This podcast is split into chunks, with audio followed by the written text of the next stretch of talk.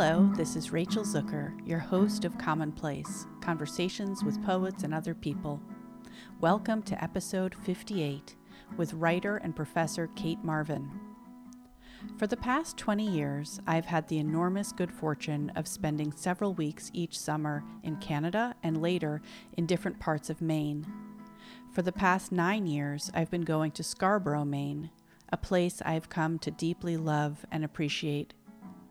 In August, I usually read several poetry books, plan my classes, edit and produce an episode or two of Commonplace, but Kate is the first person I've recorded in Maine.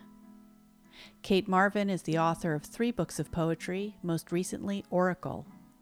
She is a tenured professor at the College of Staten Island and has taught at many other places, including Colby, Columbia, and Stonecoast. In 2009, Kate co founded the nonprofit organization VIDA, Women in Literary Arts, with poet Erin Belieu. VIDA, and I'm reading this from their website, is a feminist organization committed to creating transparency around the lack of gender parity in the literary landscape and to amplifying historically marginalized voices, including people of color, writers with disabilities, and queer, trans, and gender nonconforming individuals. Cate Marvin now lives in Scarborough, Maine, and starting this semester will commute to the College of Staten Island to teach. But Kate and I met years ago, long before Kate lived in Maine and before she became a mother. I was always in awe of Kate and a little afraid of her. She's a fabulous writer, has two MFAs and a PhD, and with poet Michael Dumanis co edited a terrific anthology called Legitimate Dangers. Her first book came out a few years before my first book, back when I thought it was likely I would never become a published poet. I saw Kate from time to time at poetry events. When I thought of Kate in those days, the phrase, playing with the big boys, sometimes came to mind. I already had two kids, and did I project a whole lot of stuff onto who I imagined Kate was fast talking, stylish, hard living, successful, brilliant, intellectual. And in some ways, Kate was those things, but in reality, I knew little to nothing about Kate's interior life, what she wanted, who she really was. Kate decided to become a mother and joined the Poet Moms listserv started by my friend, poet Arielle Greenberg. For a few years, I got to know a new version of Kate, the new mom, Kate, a single mom by choice. It seemed to me that Kate was undergoing an even more radical change than most mothers experience. Part of this was my own shift as I came to know her better, but part of it was a serious feminist awakening on Kate's part, which led to the formation of Vida. Kate and I talk about Vida, about her move to Maine, gardening, teaching, becoming a mother, editing an anthology, and so much more. I'm really grateful in these last days of summer for this conversation for so many reasons, including the way Kate talks about having given too much of herself to teaching and how becoming a mother helped her reorient her labor priorities. I also love how re listening to this conversation reminded me of my commitment to try to bring poetry, my own creative process, my own contemplative space, into the academic year, if that is at all possible. And of course, I'm completely revising the way I teach workshop again, in part because of my conversations with Dorothea Lasky and Cate Marvin, and in part in response to an article by a commonplace listener Helen Betya Rubinstein. I'll let you know how it goes. It's been a difficult summer for me, and if I'm honest, a difficult few years. My oldest son is now at college, and his transition from high school to gap year to college, his moving away from home and toward adulthood, has been painful and fascinating in ways I never could have anticipated. I've also been struggling for over a year, and particularly this summer, with back and hip pain that has not responded to medical treatment and seems to be made worse by stress, which negatively affects my mood because I can't exercise and because it's really depressing to be in pain. This coincided with difficult shifts in my marriage and motherhood, my decision to transition away from seeing my current therapist, who I've seen off and on for more than 20 years. I also turned in the final draft of my new poetry manuscript, hired two new apprentices, one of whom has already moved on to a terrific new opportunity, so we need to hire someone again. This has been a time of change. I'd like to say that I've embraced these changes with grace and composure, but so far that hasn't been the case.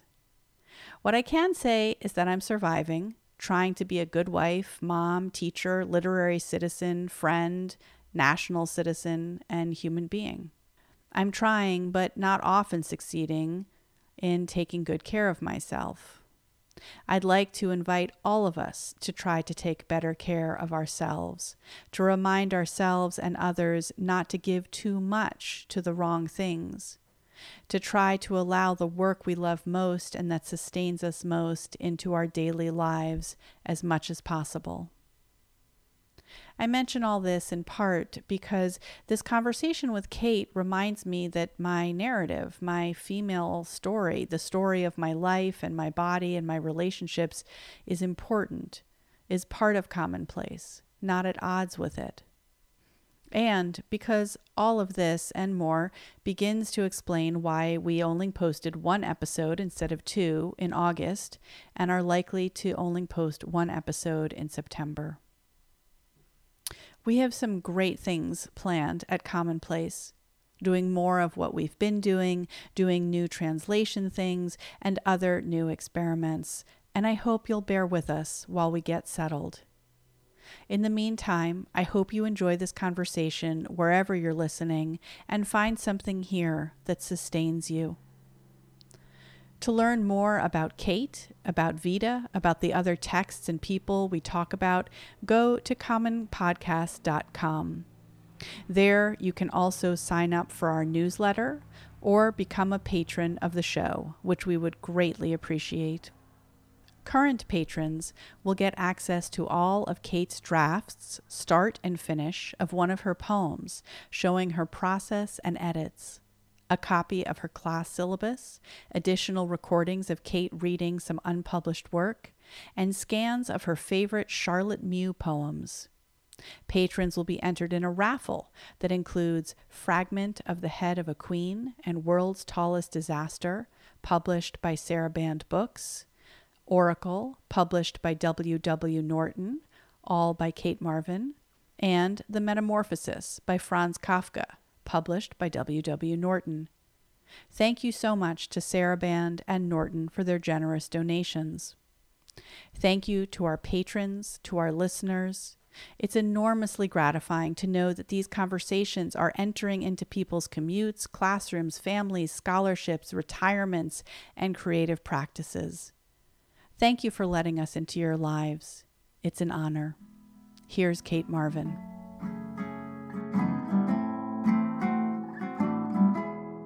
We're sitting in Scarborough, Maine. This is the first time I've recorded a conversation in Scarborough. Um, it's super exciting to do it here. There's dogs barking and new sounds that I'm getting used to. Um, and you live here now. Yeah, I do. I do. It still hasn't totally sunk in Mm-hmm. that I live in Scarborough, Maine. Sometimes when I exit at Scarborough, I'm like, so this is where I live. Yeah. H- how did that happen? Yeah. Well, do you want to say how it happened? It kind of happened gradually in that um, I moved up to Maine to be with my then boyfriend, now husband, and I was planning to take a sabbatical. I was spending the summer with him and bringing my daughter up. He has two sons who live on Peaks Island. So when we first got involved, long distance wise, he was possibly going to move down to New Jersey or New York because I told him that I would never ever leave my job in New York because I'm tenured. Right. And no one gives up tenure You teach at the um, college of Staten Island. yep. Yeah. So basically, I was I had a sabbatical, and I was going to go spend the year. And we had had agreed to move off of Peaks Island and live in Portland proper. And my daughter and I would spend a year in Portland, and then I got a job as a visiting professor at Colby, and took a leave of absence, and ended up staying in Portland for two years. And then somehow, then we ended up buying a house in Scarborough, and Wow. I just stayed here. And one of the things that um, I thought maybe I would end up staying at Colby, that didn't happen. Mm-hmm. And then one of the things that was really attractive about Scarborough was um, our house is very, very close to the airport, so I can fly to New York to teach. So that's what you do. do That's you what I'm going to do. You haven't done that yet. I'm starting in like three weeks. Wow. Will you stay overnight? I have looked at this from like every single angle mm. possible and like laying awake at nights thinking about how to make this work money wise and time wise. So basically, I have decided I'm gonna. There's a JetBlue flight that's like 150 bucks, and I'm gonna fly into JFK, take the subway, ferry to Staten Island, keep a car in Staten Island, spend two nights there a week, Monday and Tuesday. I'm renting a room in a house in a neighborhood where I lived previously, so In Staten Island. yeah, so I'll be in New York from th- Monday morning through Wednesday morning, mm-hmm. once a week. Wow. Are you looking forward to this? Are you nervous? I am. I'm. I am. I mean, I'm naturally what I'm nervous about is what I'd be nervous about if I lived in New York, which is, are the subways going to be favorable to me today? You know, how will this travel situation go? The flight is only like 50 minutes, so that's the biggest problem. Is really going to be getting from JFK to Staten Island. And I've already done it a bunch of times when you know, so I've, I've kind of tested it out. So I don't think it's going to be that big a deal. I think it might be a little bit more tiring than I expect. Do you teach fall and spring? Yeah. What are you teaching? Um, this fall, I'm teaching an advanced poetry workshop and a sophomore literature class in poetry. Cool. Um, this is the time of year, and it's now I associate it with being in Maine, where for the past few years I've taught two classes in the fall and no classes in the spring, and then one class in the summer. So I read like a ton of books and try to think about, you know, who I want to teach. Usually, I like to try to teach the new books, but not always. And then I try to like link it with the NYU reading schedule and think about who I want to be on Commonplace. And August is always like a very poetry filled month. And there's always this ritual. I don't, I mean, you've been teaching for longer than I have. Maybe you don't have this, but it's like, I'm like, wait, how do you teach workshop again? Because I'm teaching uh, an advanced poetry workshop and a graduate workshop. And every August, I think, I'm not going to reinvent the wheel. I've done this a bunch of times. I'm going to take all the things that worked really well and do those and don't do the things that sucked. And then every August, I totally reinvent the wheel and come up with some completely different workshop model. See, I don't even think about teaching during the summer, um, and I don't actually read that much poetry um, because basically I'm writing all summer and I'm writing my own poems, and I don't want any sort of like input. I might read some like dead poet, some super dead poet, and that that would be back before I had a child when mm-hmm. I had a lot more time to read and I really could like read deeply all night. Especially because the past couple of years teaching at Colby, the work was really intense because I really I had students who had a lot more time to do reading. And so I was able to give them more to read and it was almost like an experiment to see, you know, are they so brilliant that they can take this all in and we can have a higher level of conversation or discourse? And so I taught classes that were like like I taught a advanced poetry workshop that employed like a lot of poetics. Hmm. You know, from like Wordsworth to Coleridge to, you know, Lorca. So I'm, I'm always teaching new stuff, but I usually tend to read it during the academic year. And during the summer, I shut down from teaching completely. In fact, I, I usually do my syllabus like really right before classes start. Like I'm just now figuring out what, what books I'm going to teach. And we don't have our reading series at the College of Staten Island is not something that I'm even thinking about right now. And it's not a graduate program. So really what I'm thinking about is I will not reinvent the wheel. Yeah. Right. And a lot of that has to do with um, sort of knowing that each class is totally different. I have this thing where I really want them to cover, I want to introduce touchstones so that they can see how various contemporary poets are speaking back to the tradition. So there's a book called like 250 Poems, which is like very cheap and lightweight, and it has like it sort of covers all these poems in English from like, you know, the beginning of time or whatever. And so, you know, we can start off looking at like, you know, a series of sonnets and then move up through the 20th century. And then I could start to teach um, super contemporary. Like I'll use um, Please Excuse This Poem as an example of like, you know, very contemporary poems are addressing form in really different ways. So I kind of, I'll use those two books to complement each other and to do something really traditional, something really new. And then I also will bring in poems that I bring up in conversation. So I think I'm going to scale things back and not be working quite as hard on teaching because I think sometimes you can almost overdo it. Totally. You know, because there's stuff that there's just some very basic stuff that like you take for granted that is really important for students to get to know and talk about. Mm-hmm. Did, did you come up with this sort of model of like sort of starting with the older stuff and then getting to a place where you could talk about how contemporary poets talk back to the older poets because that's a process that you personally engage in as a writer? Well, there's two things. First of all, as an undergrad, I went to a super small college called Marlboro, and you can kind of design your own curriculum. So my um, introduction to poetry was really um, eccentric in that I would be studying romantic poetry, but then contemporary American women poets because I was piecing it together myself. I really had no sense of like the timeline for things and for schools and how they developed. And so it took me a really long time for sort of things to cohere for me. And I left college without really knowing the modernists. And to me, that was a that was a very um, significant piece of information that I needed in order to understand all these poets I was reading really closely, which were contemporary American women poets. So how could I understand what they were in conversation with if I hadn't been given this huge piece? And and for a long time I was really angry about that. But then I went to graduate school pretty quickly after undergrad. I only took like a year off, and I immersed myself in those poets through teaching and through taking classes. And then by the time I was in my PhD program, everything started to really come together. So I actually see it as kind of a duty mm-hmm. to um, expose my students to these things so that they know what people are talking about. They understand these illusions. Also, I think they're like amazing poems and they're so fun to talk about. And it's amazing to see how a poet like John Donne is writing about sex in a way that's very stomach turning, right? So I think it's really delightful to do that. And also because like so students will have expectations about poetry that it should rhyme or something like that. So you look at like, you know, these older examples. But also I'm really interested in I like I mean one of the things I love literature so much is how authors communicate to each other via literature over time. Like that whole conversation to me is basically I think the closest thing I know to religion or to mm-hmm. God.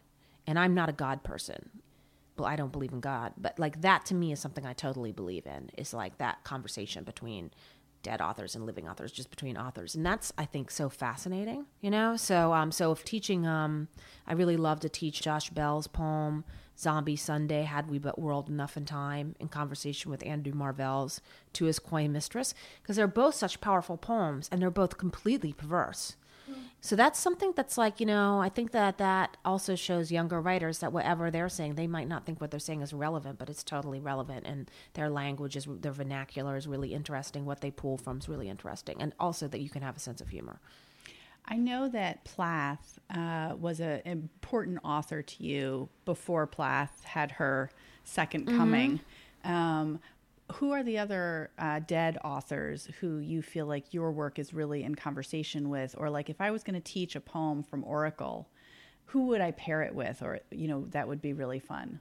Yeah that's a really interesting question and it's funny that i can't um, sort of i actually am probably going to be slightly stumped when i think about oracle because i don't know how attached it is to of course it's totally attached to the literary tradition. But um well it doesn't have to be about oracle in particular. I guess the question really is well i love paul celan. Celan uh-huh. yeah i haven't read him in a really long time but that's someone who who definitely i think about a lot. I really love um hopkins. Mm-hmm. like i definitely see my stuff you know in dialogue with him. I mean eliot of course. Do you feel is it only one way? Do dead people really stay dead? I guess i'm asking it's not a conversation unless it's coming from both sides. So, I'm, well, I'm, let me talk about something that I'm thinking about at this very moment. Um, and I hadn't read this thing in ages, but I'm thinking about Kafka and his um, letter to his father. And I think about the metamorphosis, which I think I teach like once a year just to make sure that students have read it because I think it's a really important thing to have experience. And besides, I love it. There's that moment when Gregor's father like throws the apple at him and it gets lodged in his back, and, and he's trying to get back into his room, and a door slams on his abdomen, and it's so sad. Like that scene always completely breaks my heart. My father died last October, and I think about letter to my father because it really speaks to my resentment toward my own father, and it's really long. His letter to his father. It's really long, and it just enumerates why he's afraid of his father, why he doesn't like his father. I feel really close to that text, even if I haven't looked at it for a long time.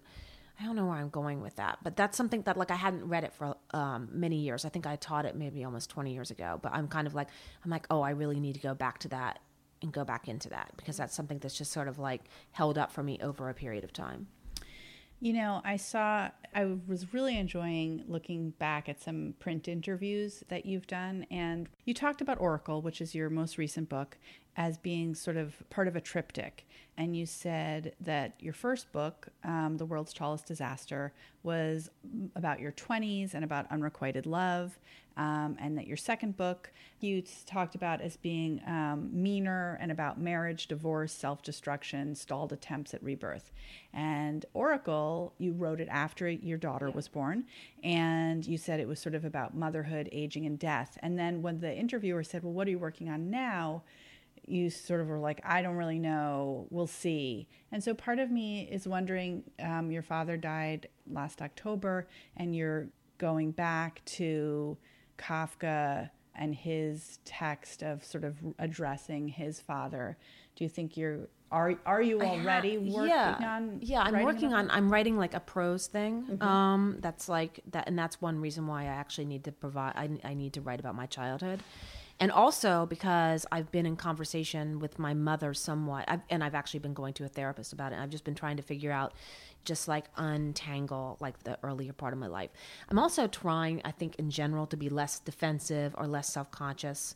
Like I think about interviews I did, I'm like I was so defensive and so self conscious and so tightly wound, and I don't really think that there's, you know, I don't want to really be that way. I'm kind of like trying to be process versus product mm. at this point in my life, and so what was the question is like is like what, what am I doing on now? Well, okay, I did okay. I had um, a friend solicit a poem for me for a British magazine, and the idea was that you took a poet who was sort of not copyrighted, and so they could reprint a poem.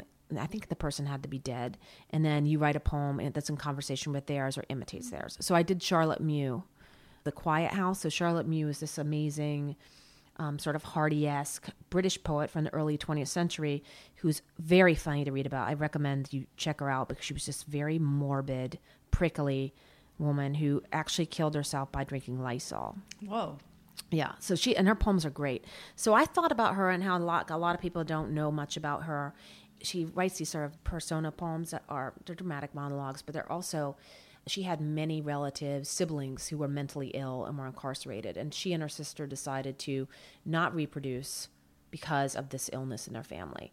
And so she writes about family a lot. And so I wrote a very, what was like a really unusually personal poem about my parents and about my father. And it was imitating Mew's. So it was long and narrative, which I usually find sort of, um, unattractive, right? It's not something I really go for in my own poems. You know, it would be like like I needlepoint, I don't knit. So I did that, and it, and it turned out to be a really weird and personal poem. But I published it. The thing was, is my dad was still alive, and it, I knew it was going to be published in a print journal in Britain, so that my mother wouldn't see it or my father wouldn't see it. And though really, I shouldn't be concerned because it's not like they really even would read it. Do you know what I'm saying? In fact, one thing that said in the, in the introduction I was reading to Kafka was he like dedicated this book to his father very pointedly, and then it, then his father put it down on his bedside table and didn't pick it up for two years and just never read it. What? Totally, totally. And that's like you know it's hilarious. So I think that I'm more interested in right now what I've been writing. Um, I've been sort of just writing really one poem a week, and um, and I write a lot about my daughter and I have written a bunch about my father dying and sort of childhood stuff, but I'm really not like um, I'm kind of just letting the poems like go where they will or go where they may, and I'm not trying to sort of have some kind of idea. I kind of trust the poems to do what they're going to do. I don't see them really as a set of that sort of triptych, but then again, maybe they're part four. Who knows? Mm-hmm. So, since you write sort of seasonally, you know, like eh, more intensively in the summer and not very much during the teaching semesters, I'm assuming? I'm hoping to change that, yeah. Okay. As you get to the summer, um, it's glorious. Eh, yeah. And so I'm curious about whether you prepare for that in some way. Like, do you decide that you're going to read certain things in order to put yourself in the place of new poems? Do you? I don't have time no. to think about that stuff. Okay, like my life is like first of all, you know, I was a single mom for a really long time, and I was always commuting, and so you know, it's like I, it's like I just and now I have a larger family, so I don't have a time or even like the intentionality. I would rather sort of read stuff as it comes. Mm-hmm. And by the end of the semester, it's literally like the end of the semester spits me out. It's like I land, I get washed up on a beach, and then I'm able to finally do what I want to do. So what I do to prepare is put my daughter in camp. Uh huh. That's basically I get childcare, I and then I set up a schedule, or I have an office or a place to go. Lately, I've been going to Scarborough Public Library. I love the Scarborough Public Yeah, Library. I, I maybe I'll see you there on one of these days. I find it really, it's really. I hate working in coffee shops because I spend the whole time looking around at other people and hating them, and I'm not really a great person to be around while I'm working. Like, um, I'm not a harmonious working person. Like, I get very itchy and angry. So, it's a coffee shop is not a good setting for me unless I'm aiming to finish something, like a response to a student or something like that. And I, I the, the idea is I have to get out of there unless I can't leave unless I finish what I'm doing. So mainly it's just setting aside the time um, and getting my daughter in camp, which is of course expensive. And my daughter, like your son, does not like every single camp. So sometimes you you sign up for a camp and the, and all you hear are complaints about the camp. Right. I mean, it's it's super interesting, uh, at least to me. The summer is is a vexed and complicated time for me because, on the one hand, um, not exactly the same as it is for you. First of all, because I don't teach in the spring or I haven't been, but um, I think of the summer as a time where I'm going to get my real work done, namely Mm-hmm. Yeah, my writing. And meanwhile, everyone else is like, "Oh, you're so lucky you have the summer off." I haven't been to the beach yet this summer. Okay, I mean to give you an idea of, I really don't care about the beach. I really don't care about relaxing. Like, I mean, I want to sleep. I do basically, but my schedule this summer has been like drop kid off a camp, exercise. Then I've been gardening a lot.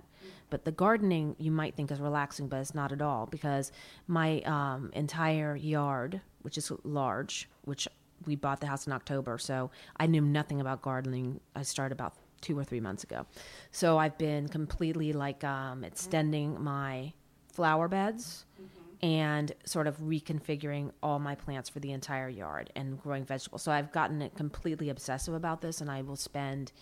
I mean, yesterday I maybe spent three hours. Like, um, I dug a whole new. I extended a whole bed because I'm going to do like a shade garden on my side. This is very much like a poem because I'm like I, I'm like reading all this stuff. I'm reading all these books on perennials and planting and gardening, and I'm also in conversation with these people at Estabrooks Nursery. Have you been there? It's no, amazing. because I don't. I, I It's the told you best. I don't know anything about gardening or home upkeep or anything. I'm, you know, I lived in New York my whole life. Well, this is very new to me, and it's um and it's really scary because, first of all, it's very difficult to absorb all the information. There's a lot of like Latin names for flowers I never get right. I can't pronounce. Do you need to get those right? Well, in conversation with people, if you're talking to people who know what they're talking about, and if you're reading books about flowers, it helps because, like, what are you going to do when they discuss a group of flowers? Like, look them up every single time? You know, it's sort of your typical major research project with all its pitfalls. Like, first, I completely believed my mother. Everything she said about gardening. And it turned out that my mother was projecting herself onto me. So, my mother, who is in her late 70s, thought that I needed all these sort of, um, she thought I needed a, a bench to kneel on while I was gardening. When in fact, I don't need a bench because my knees aren't bad because I'm not in my mid 70s. Like, she was like, you need a special little wheelbarrow to cart around like dirt. And it's like, I don't need that. Like, and actually, I don't like the garden with gloves. She was like, you need gloves. I don't like gardening gloves. So, so then, and then my mother was like, just wait and see what comes up in the yard. So there were things that I was essentially fostering that were weeds, uh-huh. and I didn't know what they were. And I was almost like, it was like I was forbidden to do anything about these things. And I felt like I was forbidden to change anything in my yard because it was all, my mother's very, she's always saying, well, I'll wait and see. She's really cautious. I'm not a cautious person. Like I'm, I'm an impulsive person. So finally I spoke to this guy, Estabrooks, and he was just like, what are you even doing? He was, um, and so he he took me under his wing, and uh, his name is Jim. And basically, there were these really hideous rocks lining these flower beds, and I was just like, well, they're old, and you know, they come with the house, and I was kind of trying to respect them. But I was like, I kind of think they're tacky. And I showed him a picture. He was just like, well, that's because they are. and so he was like, get rid of those. He's like, you, you know, why, why do you even have that particular bed? Don't you, you do you want to mow around that? Just get rid of that. He's like, just dig those up, throw those away. Like, I would be like, I hate daylilies. He's like, yeah, I hate daylilies too. Just toss them in a ditch. Uh-huh. So, and once you get these people to actually talk about what they like and don't like, like they have really strong preferences, just like with writing. Like they know what works aesthetically, mm-hmm. right? And what's going on. So you can kind of create these visions with these people and they, they'll go, you can sort of do your research and then they, can, then they'll help you figure out what's right for certain parts of your garden. So that's what I've been spending a ton of my summer focused on is my yard. And I'm almost done because I want to get everything sort of set before by September because next year all these perennials will start to grow and it will actually really really be a garden. I'm I'm imagining your next book as like a combination of the wild iris and all like uh, daddy poems. Oh God, God forbid! I would hate for it to be anything like either of those two people because, for one thing, it's way more like um, shapeless than any plath or or Glück would ever be, right? I mean, it's definitely. I mean, I need to go through all my poems and completely whip them into shape because right now I've been generating poems and I don't have time to sort of revise them and prune them and shape them, which used to be a complete obsession of mine was just the shaping of a poem. And you know that's really more about affect in a lot of ways, and I'm a, a more suspicious of affect nowadays because I see a lot of people creating these perfect and precise poems that don't really have a whole lot inside them, even if their topic is really, really, you know, perilous and, uh, and important. Sometimes the language isn't doing the work, or the line will be really carrying the language. And so that's sort of like some of my frustration with the way form is sometimes exercised and that it's almost precious. And I feel like kind of like, okay, book number four, I can just like let it all hang out. Uh-huh. Anyway, at this point, who knows who's even reading these things? Do you know what I'm saying? Well, I I am. Um, so let me Well, ask that's you. nice. Let me ask you a question about Oracle. One question, which is completely related to this, I think, is I was struck by the fact that almost every single poem in Oracle has a regular stanza pattern. Mm-hmm. Um, and it varies. It's not that the whole poem, you know, sometimes it's tercets, sometimes it's quatrains, and and so I I, I was just interested I have in some. that. I have some long poems that Yes, don't have stanza there- breaks in there, and, few- and the prose poem. Yes, um, but it was interesting because I don't feel that the content is it doesn't feel controlled or controlling but i was just interested in at what point in the process it became important to you to have regular stanza patterns for those poems was it early on was it late you know and and and it seems it sounds like maybe you're moving away from that I think that um, generally, you know, and I think it, it depends on what kind of writer you are. I know that Erin Belieu, she will be like in one poem and she can't start another poem until she's done with that poem. And she's thinking very much about its line its shape when she's writing it. And you can tell actually when you read her poems, I mean, they're, they sort of sustain a moment in a way that, you know, you can, if you think about it, you can tell that she's been inside that poem for a really long time and I'm very impressed with that. Rick Barrett is also like that in that he goes from one line to the next. And the thing is, is I and I think you know you do what works best for you. I don't think there's any better or worse way, but but you I, don't do what works best for your mother you try not to or you find jim I mean, I wouldn't do anything if I did like what my you know I, I would just sit here and worry about what to do next. I mean, I'm just keep sitting here. I, I know I just interrupted you, and I really That's want to hear cool. the end of it, of what you're saying. But I, I'm like sitting here trying to think about like what in my life and what in my poems is the equivalent of like daylilies, the ugly rocks that I feel like I'm supposed to respect, and also this advice of like, you know, wait for it to come up, and then who is my Jim, who's gonna who's gonna say to me. You don't like daylilies. You've never liked them. Get rid of them. It's so psychological. It's almost irritating. I mean, that's the thing with gardening. It really is like this hugely aesthetic and psychological exercise. It's and it's just it's just fascinating. I'm telling you, like I did not. I had a backyard in Staten Island that I ignored to the extent that had, there was this like large rope structure up in the back trees that some freaky people who lived there before put up there, and I paid someone to remove it and i was so frustrated that they hadn't removed it. I was complaining about it to my neighbor and he was like they removed it because i hadn't looked in my backyard for that long because i didn't even look at my backyard. I didn't care. And so now like this yard is just seriously like i'm so obsessed with it that i have become the most boring person on earth but like i'm obsessed with it. So the stanza patterns. Oh yeah, Are they more like? oh are they the garden is so much like the stanza patterns Okay. yeah But or they or are they helping you? Like okay, so there's some things in gardens where They help like me. You can't plant something in the wrong place and have it thrive. Like there are some formal decisions that one needs to make um, in order to That's have very the true. piece thrive. But then there are some formal decisions, you know, or maybe what was the word you used? You said, oh, there's some decisions that are sort of more about affect. Um, that maybe are more like the stones that don't need to be there. They're not creating any structural support, Right. And and they're not helping the garden. So I guess I'm wondering, like, if we're going to impose this No, I tend to digress really horribly. But back to the whole stanza thing is that I really love using stanzas and working with the line when I'm revising. But when I draft, I sometimes will write in stanzas or whatever, but sometimes I do. But I, generally, if I'm just sort of writing, like I'm just writing, because a lot of times I like to write without having any idea of where I'm going, of just using a title. Because that way I surprise myself and I don't know where I'm going to end up, and um, and also I'll be more likely to say something that I might have otherwise been self conscious about, and I really want to say the things that I shouldn't say. Um, so I write a giant, messy, huge thing. D- does it have line breaks usually, or it's Well, it has line breaks, line breaks, absolutely. not like that because stanza. Um, you know Yeah, I always think about the line break, but it's but it's it's a dense, long thing. And in fact, I have a writers group he- here, and like when I bring my poems in to them. The poems usually look like that because they're really rough. And then, so when I go back in, I was saying I need to whip my poems into shape, I will be going back in. I will be imposing stanzas and couplets, and I will be really reconsidering the line breaks and making the poems just like making them more taut, making them tighter. The thing is, is that the, the poems in Oracle are just inherently messier because of the way that they were written. And I don't think my poems are ever going to go back to. I mean, I had, I sort of lived this like, this very sort of pure life before I had a kid where all I did you know, besides be involved in various harrowing relationships, you know, on the side, was read and write poetry. That was the ultimate thing I was focused on. It was all I thought about. And then life, you know, came in and I didn't have the time to do that. And my poems got a lot messier. And they were also, there were more poems that were written just because I wanted to write the poem. Mm-hmm. Not because it was a project, but it was because I, I thought something was funny or I came up with a title and I wanted to express myself.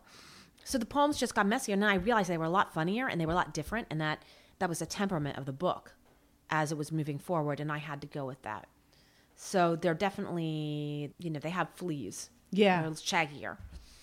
Um, I want to ask you another question about Oracle, and I want to phrase it in a way that's both like just straightforward, but hopefully not offending you. I'm not that easy to offend unless you're a, a rude cashier. That's that like sends me over the edge. Okay. So I don't think I'm a rude cashier.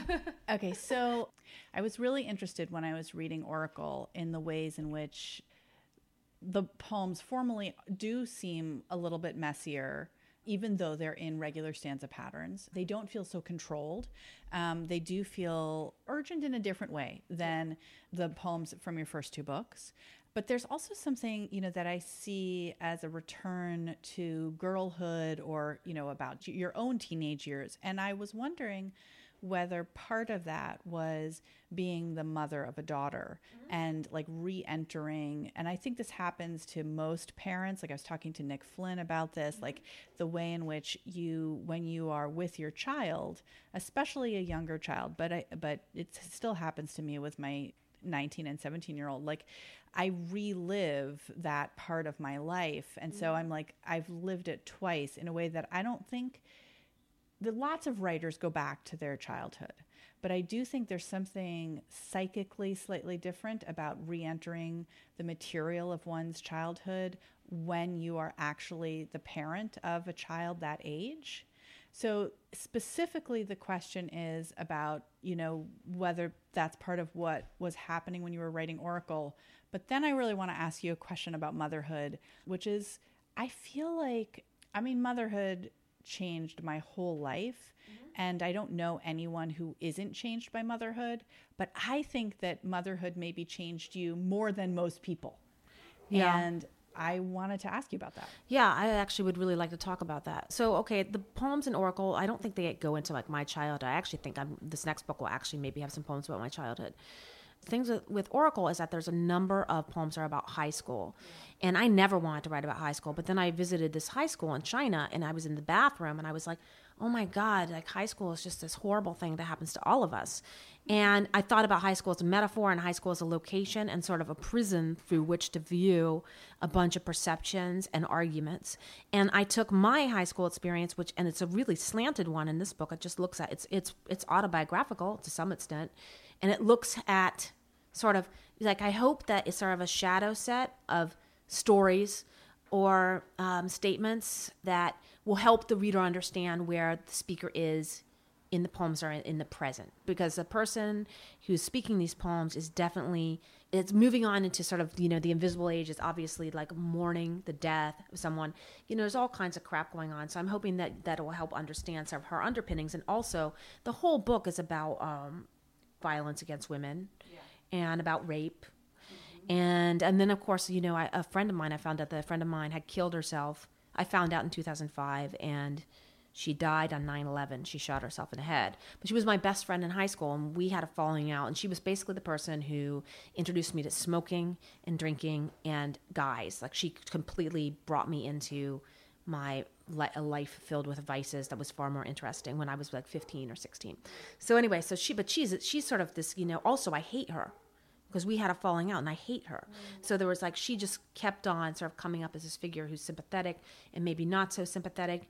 And so that and you know she was just she was a huge part of my high school experience. And so and it was just also really interesting to take to take that experience which I think is so unpoetic and put it in poetry and you know and to have the sort of the perspective of, of I was so apathetic in high school and I was just so miserable.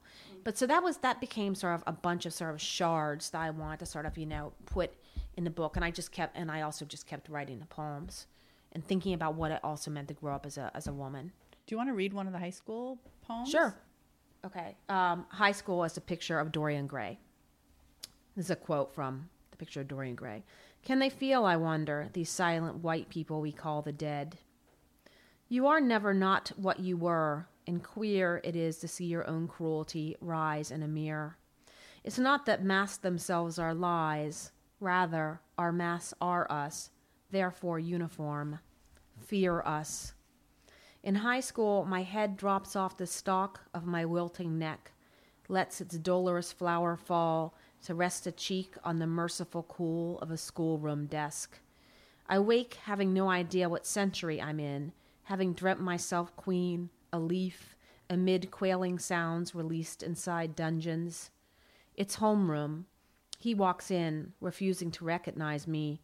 That's how ugly I'm considered. The first boy I ever kissed says he was too drunk to remember anything. There is a factory that produces heads like his. One day I'll hear he died from an overdose and not feel bad. Like him, I won't feel anything. It's long been my complaint, having a body. So, what if I could remake the brain that conducted the lips that proffered to me my very first kiss?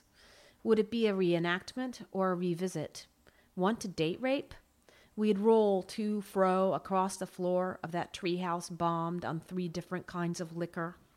Or reframe our fix, make our marriage prearranged, conduct an insistence that each mouth return to the other mouth for a second kiss? Not having to know, waking up to my childhood bedroom, bubbling up, best friend weeping envious in the bed beside me, nor thinking, such strange windows. Should I now fashion that dead boy's head so it might whisper back to me a compliment?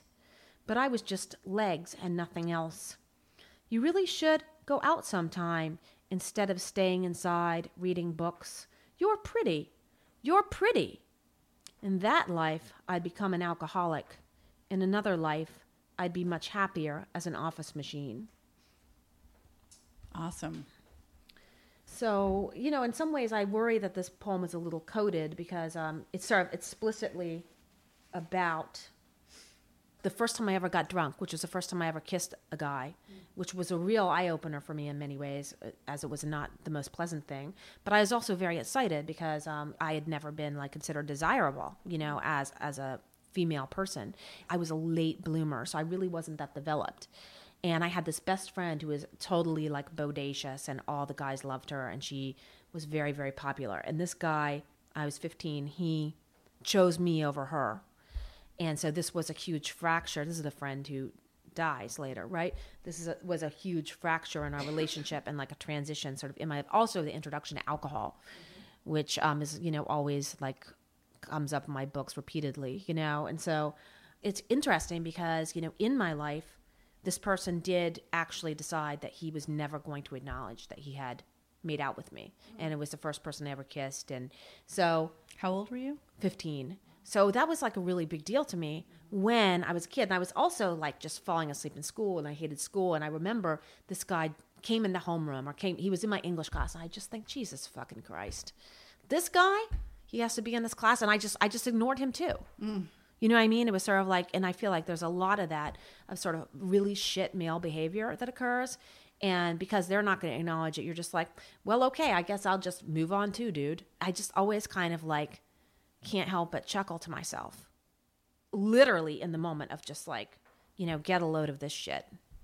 I mean, alcohol comes up many times Yeah. in this book and in your previous books. Um, also, the question of whether uh, the speaker is pretty, how pretty. Yeah, yeah, yeah. Does she herself think she's pretty? Do other people think she's pretty?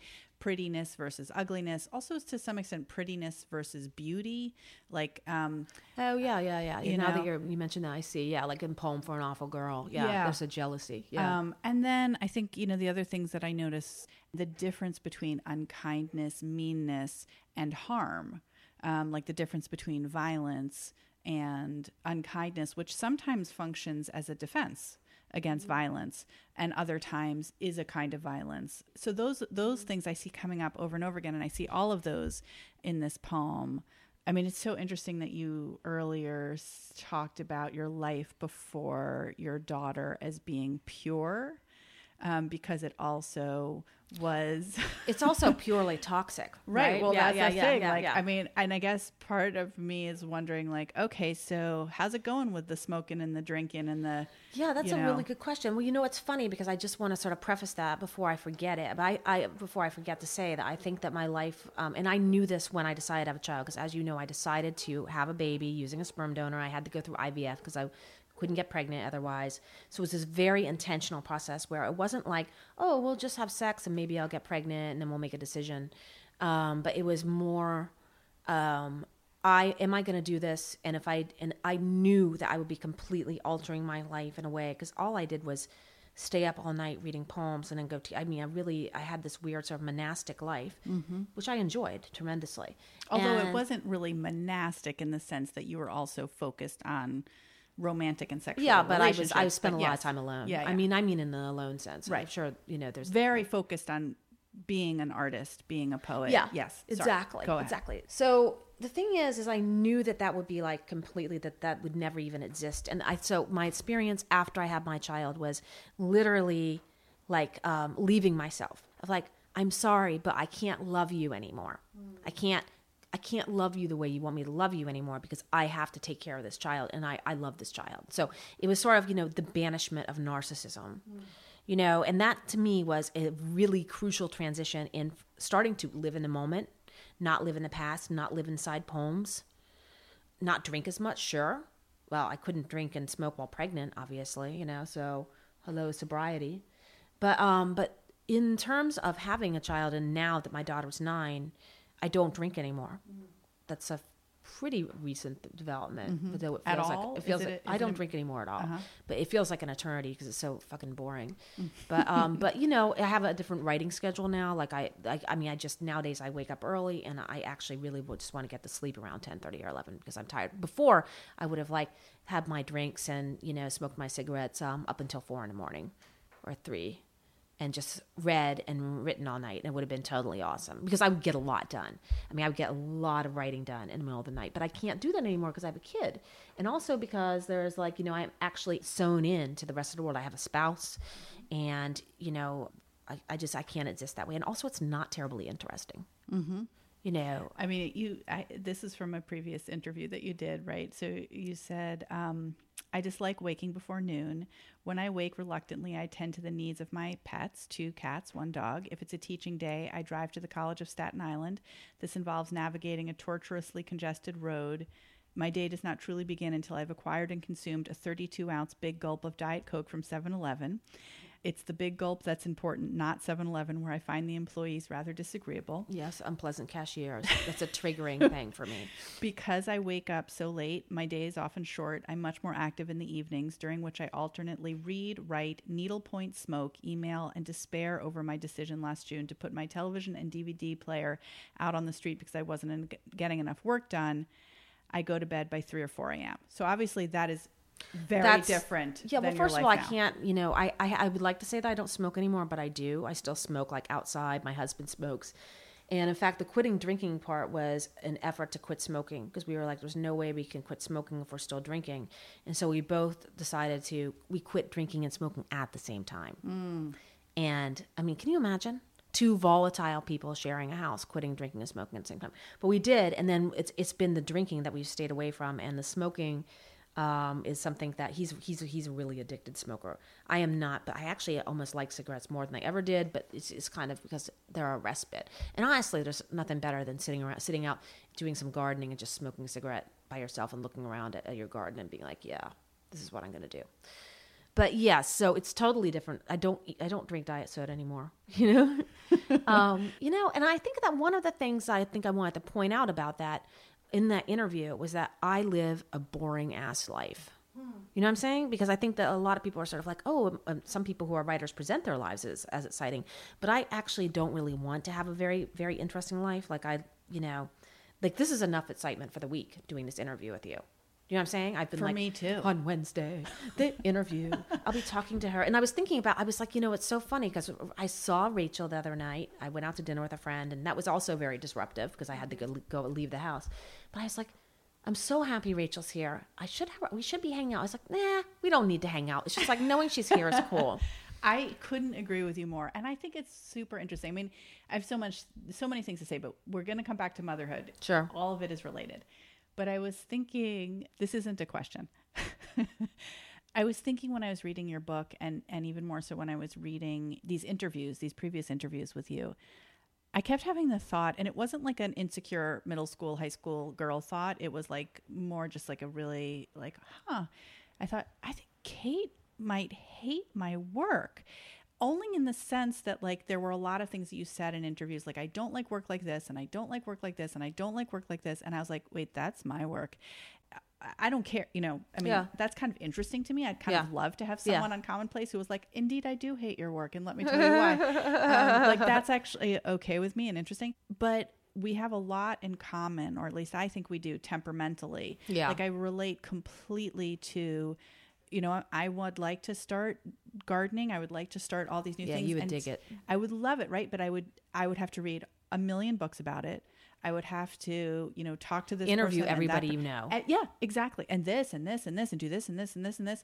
And what's interesting to me, I think, is that like the forms of our poems and some of the other ways in which we present ourselves, our work, and our bodies and our whatever to the world seems different on the surface, but is a reaction to the same kinds of like anxieties, need to control things, need to do the research. I don't think that is an anxiety. Just just a right. No, I'm joking.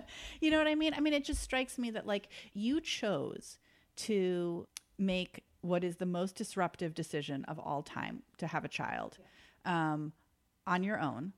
But, you know, that's also there's also you know I had been a total like I had given myself over to my job so completely to my job as a professor, and honestly I was just like fuck you I'm gonna have a baby. You know I felt like I've been giving myself over, and this is personal. You know poetry I think is something that really gives back, and I think that's why I was able to invest so many years in really without regret, even though maybe it wasn't like the best thing for me as in terms of becoming a mature human being. I definitely like I'm a super late bloomer, but what I was giving to was first of all relationships and a hope that I would have a child at some point because I'm an only child, as you know, and um, and I always wanted to have a kid.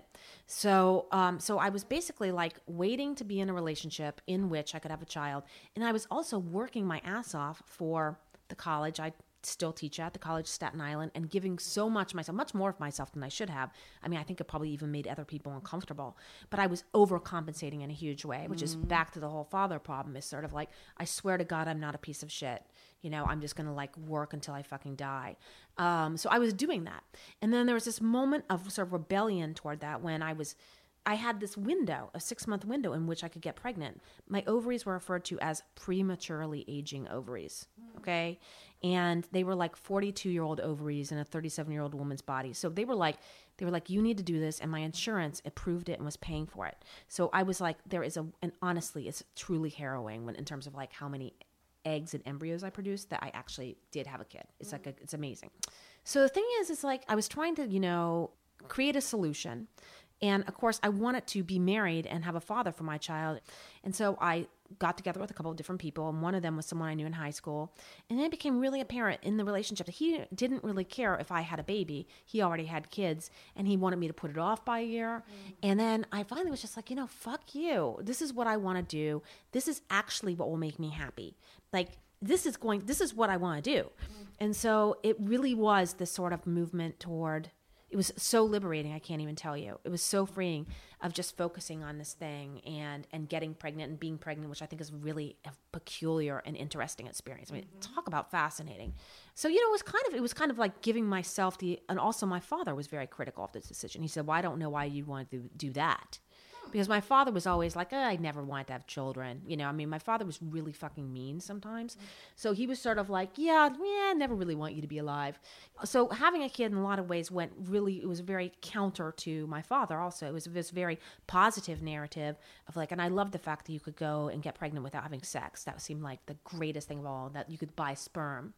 Like, and once I bought the sperm I bought, I was like, wow, this is like, I chose my sperm. It's like because a friend of mine was like, "Well, you know, I could help you out," and I was like, "No, I I like the sperm I got. Thank you."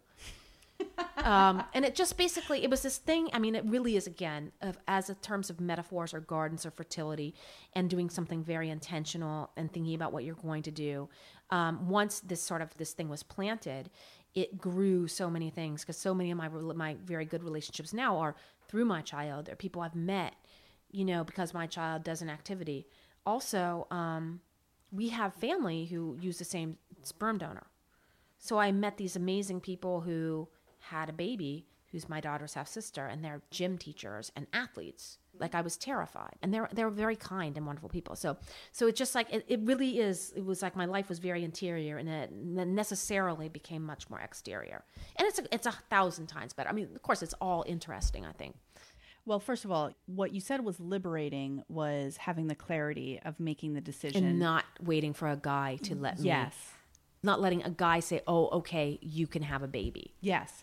It seems to me and and tell me if I'm wrong that like even though motherhood, you know, requires so much, you know, care of others, so much time, so much energy, so many sensitivity. resources, sensitivity, yeah. that it also forced you and enabled you to take care of yourself in mm-hmm. a very different way, to speak back to your father, to make different choices, to limit your work life, which you were giving way too much. Yeah. And motherhood actually enjoy myself. Yes. Yeah. Which I think is not something that's very much discussed all the things that I knew might be good for me as a person who really tended towards depression and anxiety, I was not able to do for myself, but I was able to do for my children. And then I had the experience of doing it for myself, and I became a person who was able to take care of myself for really the first time in my life. It's very, very true. And, you know, it's so funny. Like, I think you put it so well. Because, for example, I was totally happy with dating certain people who are like really not I mean, like, you know, I'm trying to be like tactful here. Why? But exactly. and, but there are people who literally, I was just like, you know, once I had a kid, I was like, sorry, baby's going to sleep at 7.30, see ya. Yeah. Or, you know, just get away from me and stay away from me forever. Like, I don't want you near my child. Um, and, and you know, it took a while because I, even when my daughter was young, you think that if you're, if you have a child on your own, that men will just leave you alone, but that doesn't happen. And um, you know you still date and like you still conduct a semi-normal life. But then i was like you know i got to a point where i just stopped dating completely because i was not going to bring someone into my daughter's life who was i had really harm i was with someone who was very harmful. And i was just i was like that's it i'm never ever getting involved with anyone again. And the, and the person who i'm involved with now is someone who i knew when i was 18 i knew him in college and it was like it was a very different process in terms of getting involved with him and getting to know him. So there's that too. There's also like, you know, there's a lot of shit you'll tolerate, with yourself because you're like, well, I'm a piece of shit, so I'll just tolerate shit. But you won't put up with it with your kid. You're like, no way. I mean, my kid was saying to this girl today before she got on camp for the bus, like, "Will you sit next to me?" And this girl's like, "Yeah, okay." like it was going to be such a drag. This kid's holding like this huge bag of potato chips. That's like the snack she's bringing with her. I'm just like, first of all, I don't like your attitude. Like this is like I know like my daughter is a little bit of a motor mouth, so I know that it can be like a little much mm-hmm. probably to sit next to her on the bus because she talks a lot. Mm-hmm. Um, she has a lot going on, so it's like it's not like just like idle conversation. You know what I'm saying?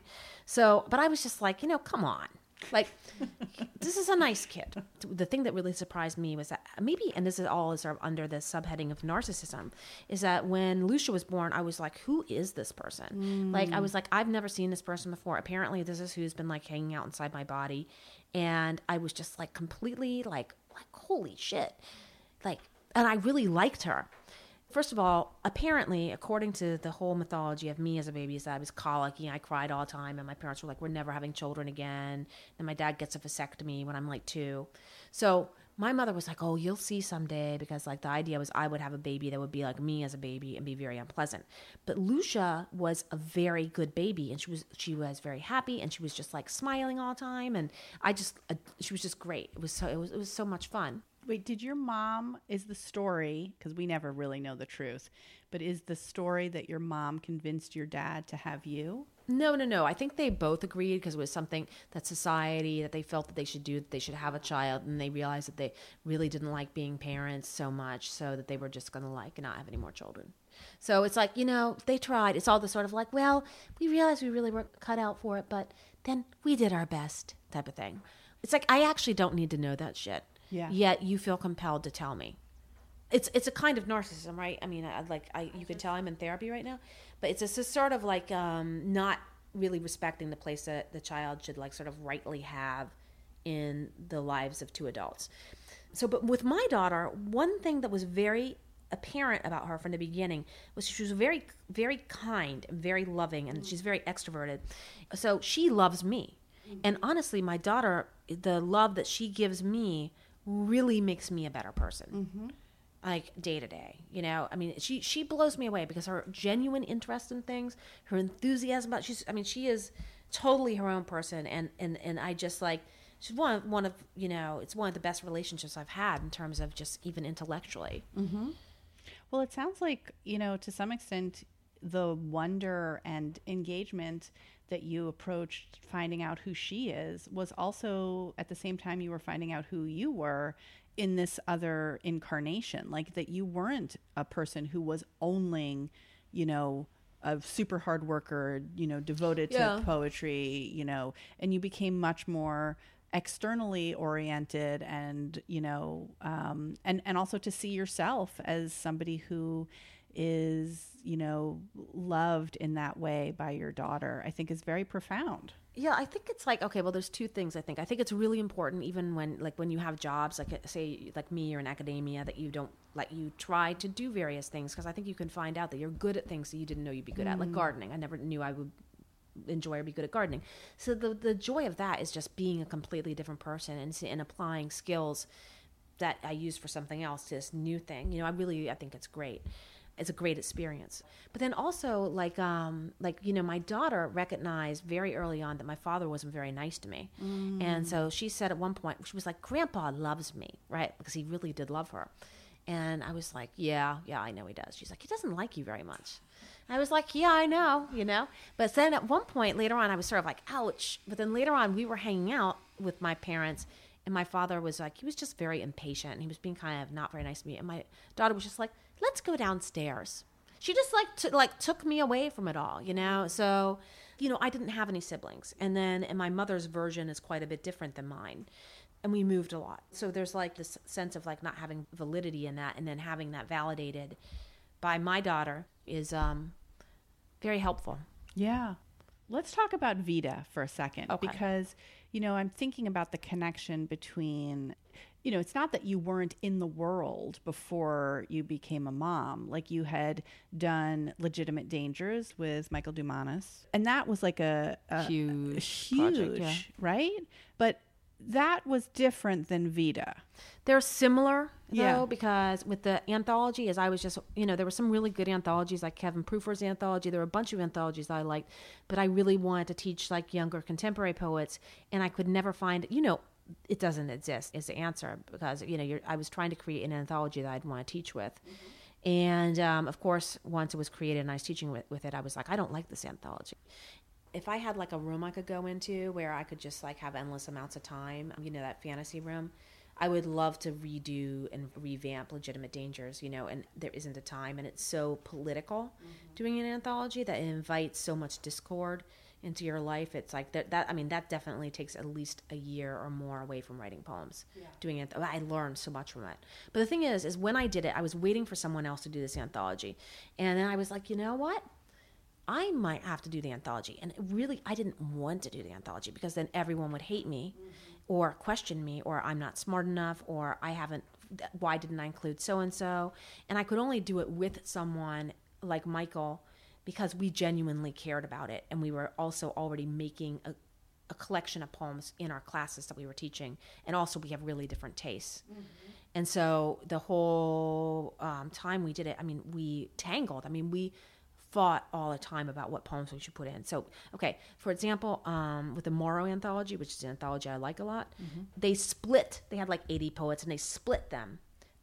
One guy did 40, the other guy did 40. Michael and I, I want to do that. Okay, I want to just like go my own way and pick my 40 poets or whatever and pick the poems. But Michael's not the person who will do anything without having a very long conversation. And that's why he's valuable as a thinker. And um, so he and I went through every single po- it was it was a huge process and it changed the way I think about poetry. I mean, completely. And I learned so much about poetry. It's like a, it's almost equivalent like of the getting the PhD thing where I, I learned a lot. I think it, ultimately it might have taken a year away from my writing, mm-hmm. but it helped my writing. And then also having a kid is the same is the same thing. Like I might have lost two years of poetry, but so fucking what? Because I'm on to a totally different subject matter and have a completely different perspective that's gonna pay off for the poems. Mm-hmm.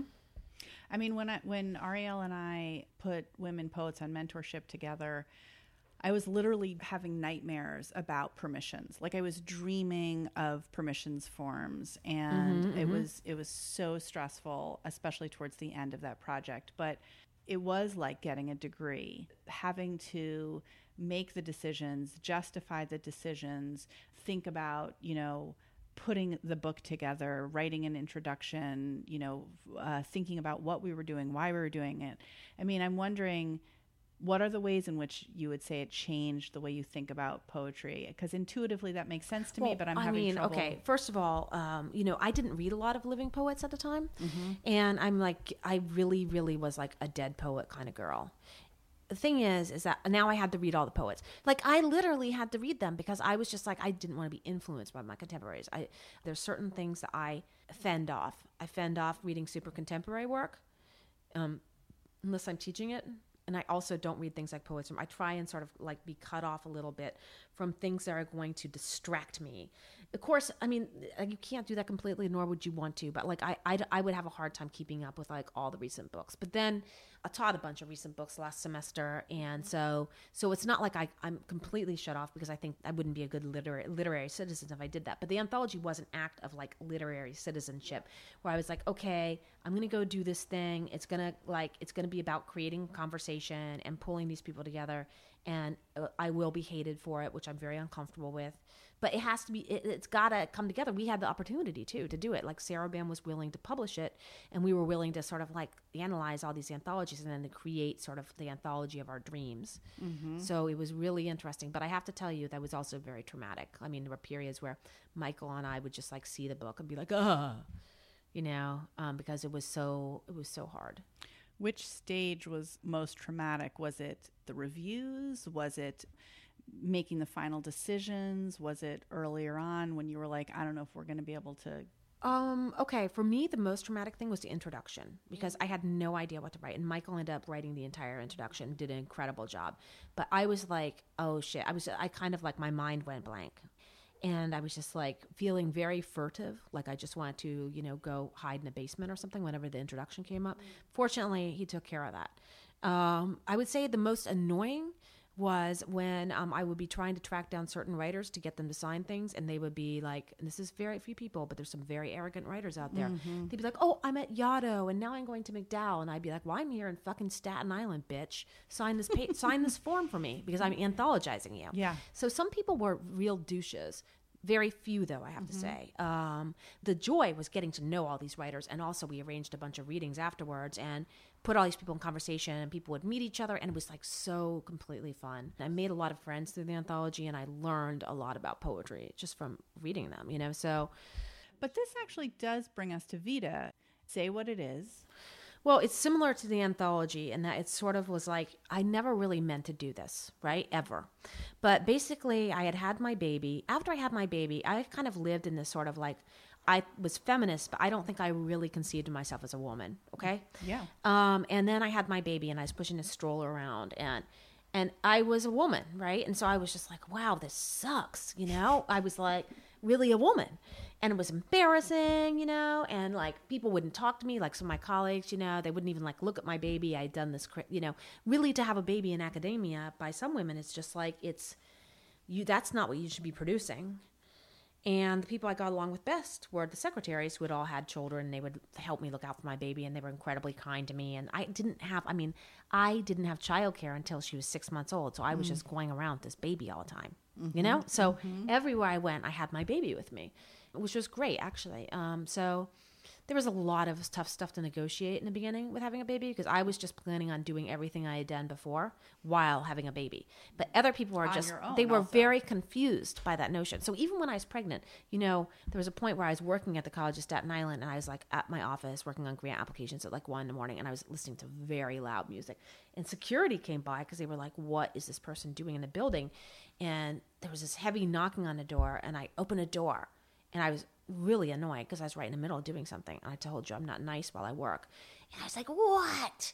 And there was like three security guards. And I was like standing there like this pregnant woman, you know, blasting music at 1 a.m. Like I was still doing all the stuff that I normally did. So then I was like, you know, relegated to being a woman, which was like, uh, you, you know, like I hadn't already fucking noticed. I mean, I, I should have noticed more. But I was like, um, it just didn't seem any point in not saying what I thought. And I felt like the conversation about sexism and about how men really only read men and women weren't getting the prizes and like um, there were just all kinds of irritating things that I never talked about because I was being polite. But I would have conversations with other women where we'd be like, yeah, you know, what the fuck? And then I was just like, I'm really tired of this shit. Okay, so I got that AWP panel proposal rejected, and I was like, really, I really thought it was really good. In fact, today's the day that AWP Yes. panel proposals were approved, and I was shocked at the one that was approved because it was really a really boring panel. I'm like, what do we have to come up with like incredibly boring panels? Like, you know, I mean, so this panel was it was all on women poets and stuff like that, and I was really excited about it. And it wasn't taken. This panel on new critics, new criticism was taken, and I was just like, I was pissed right? Mm-hmm. But then, but I'm usually like, okay, it's a rejection, whatever. But I was folding all that little laundry that babies mm-hmm. have because you know they spit up on their clothes all the time, so you're always washing clothes and folding shit and all the little socks and and I was just doing this, and then I was like. You know, I just, I just really couldn't let it go, and I started thinking of the Tillie Olsen story. I Yep. stand here ironing, and I was kind of like making fun of myself in my head, like I'm like this woman. Now I have a child, and I'm folding the laundry, and I'm bent over, and you know i'm just like I'm, I'm being like the system just has me down. You know i'm like the socks being rolled up into balls. And so then i just sat down i sort of i wrote a letter where i was like just a letter to the world about being you know having this moment and being pissed off about this panel not being taken. And being like here's the panel. Here's the mm-hmm. panel. It's not just that like i think i'm so great because i don't. It's that i like actually think this is good. Here's a panel but i'm also sick about men thinking that it's okay to say they don't read women around women. Um, I'm also tired of men obviously being published more than women. I'm just tired of all these things that are just like super in your face. Like men don't have to notice, or they think they don't have to notice. And also, I had been at Sewanee Writers Conference, and that's you know, and I had seen Francine Prose do her um, reader essay, "Scent of a Woman, Woman's Ink," and um, and I love that essay. And I remember I was sitting with a friend who was male, and he was like, "I really don't understand what this is all about." Like he just didn't understand what she was getting at. Like, and and to me, it wasn't so much didn't; it was wouldn't. You know, it's just lack of sort of being willing to go there and think about it. And so I really only wanted to be in conversation with women about this. Also, I recognize the intense hypocrisy of how, and this is in fact why I did this panel, because I got the idea from being on your mom poets listserv, mm-hmm. Because I was in conversation with all these female poets I didn't know anything about. And I really was like, oh my God, we're all kind of in the same boat. Whatever aesthetic camp you're in, you still are kind of shit on by various like patriarchal forces yep. or individuals. And so, and there were, and there were just women who were at different stages in their lives than me. And I was like, I was like, I have been distracted from even noticing what's going on with these women by schools, by the idea that I am a certain type of poet, um, by the fact that I am a poet and not a fiction writer, mm-hmm. by all of these categories. And what I never realized was that all of this is happening to all these other women. And I was like, well, that's a really effective way to diminish the power of women. And so what I noticed was that I had always really not liked Erin Belieu. Hmm. And I didn't like Erin Belieu because we were up for the same job and she got the job. And then I heard that she really didn't like me and she heard that I didn't really like her. And this was information that was communicated to us mm-hmm. about each other, which wasn't even really true. And also, she scared me. I didn't, I was like, who is this person? I don't get it. And there were a bunch of other women too. I was like, oh, I just didn't like them. And I was like, you don't like these people because they're like you. Huh. You know? And I had started to notice that in my life that I would like take a special umbrage to people who I actually really resembled in a lot of ways. Um, and I was like, I have to be in conversation with these people, and I have to be in conversation with many more people than that. Mm-hmm. Like I just haven't been talking to women. So that just was like the excuse. And also I just didn't give a shit anymore. I was so tired. And I was like, I just, I don't care what people think anymore. I'm covered with spit up. I've never been this exhausted in my life. And, and you know what? It's like, and also I had this, this person who's going to live a lot longer than me, God willing. And I just felt like I just didn't care anymore. I just, I didn't care about like the reputation. And that partly comes from exhaustion, mm-hmm. as you know, which makes people do crazy things. And so I sent out I sent out this thing, and then um, I went to bed, and I sent it to Erin Belieu, and she forwarded it to like a million trillion people. So the next day, I had like literally hundreds of emails in my inbox, and they were like from like Carolyn Forche, and then or from like really random people from all over the country. So I was like, oh shit. Like, what do I do now? Because I was like, we should just have an organization. Because I was like, there's no organization for female writers, like nationally, and why don't we have that? Anyway, so then I did what I, you know, as with Michael Dumanis, I was like, I can't, I, I can't do this alone. And Erin Belieu was clearly because I was afraid of her. I figured everyone else is afraid of her, so this was a good person to team up with, and she's super smart. Mm-hmm. So, and plus, she was really enthusiastic about it too. And we had connected a few times about women's poetry and feminism. I knew she was like really super keen about it. And then, of course, she's one of my very best friends. You know, so, so you know, she's just so that's that's how it started. Right. And so the initial conception of it was that it was going to be just like an organization for women writers that would do what?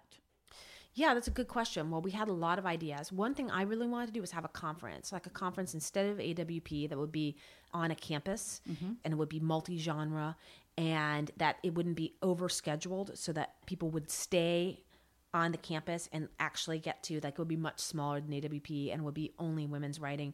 And it would be something where you could really discover a lot about what in a short period of time what was going on in other genres. Like you know you could go to a play that evening we could have like artwork that wouldn't be divided into a set of camps. You know you really would learn about what was going on with other women across the board.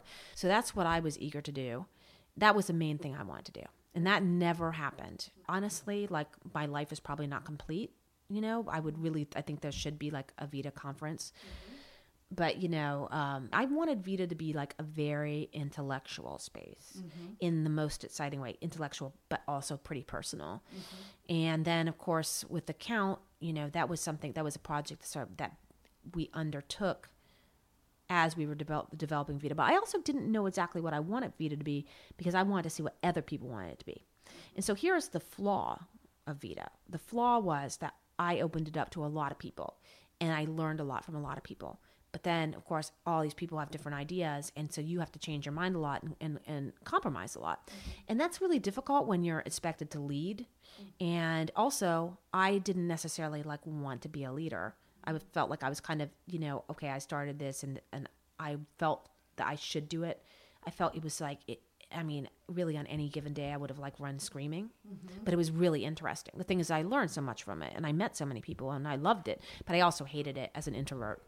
Right. So the count became sort of like the most well known part of Mm-hmm. Vida, and it sort of like became what kind of the only thing that some people knew about Vida. Yeah. And the count was basically looking at first a few and then more and more publications and counting up um, how many poems or essays or short stories were Yeah. written by female writers and male writers and publishing those statistics. Right. And we did counts on a bunch of different things. But basically, we looked at 13 or 14 ma- magazines and we would look at just generally the breakdown between men and women. Then we also we also broke them down by genre. Um, then we also looked at male to female book reviewers, and then we also looked at what books were reviewed. Yes. Male and female book reviews. And then we also we, we have there I don't know if it's on the website, it's buried in there somewhere. But they also did account for Best American. We did account for a number of poetry prizes. A whole prize count is, is, is somewhere in there. We did a bunch of different counts. You know, of course, it always breaks down to the same. It's usually 70% male and 30% female. But also, it was interesting because you got to see that, like, okay, maybe women get as many prizes, but they always get the the, the, the cheap ones. That that hardly, you know what I'm saying? Yeah. I mean, you know, just the bias was uh, glaring. Remind me what year uh, Vida was Started in ni- in 2009, the year my daughter was born, and then I think the first count came out like 2011 or 12. And you know, it was so crazy because um, I'm really bad at numbers. The last math class I did was like in summer school after like 10th or 11th grade, and I like got a D in it. So I'm really like I can't count, but I was like, even I can count this shit. Like that's how stupid it is and how obvious it is. Because everyone was like, "Oh my god, I can't believe it!" It's like you haven't noticed this for like the past 20 years because I always noticed it, and just like so many other people, it's like yeah i mean just look at it you know it's obvious. So and but then we we would we we all counted like we would have the actual magazines and i would spend a lot of time at the public library in staten island because ironically they would subscribe to these library journals. That would have like a lot of these a lot of this information.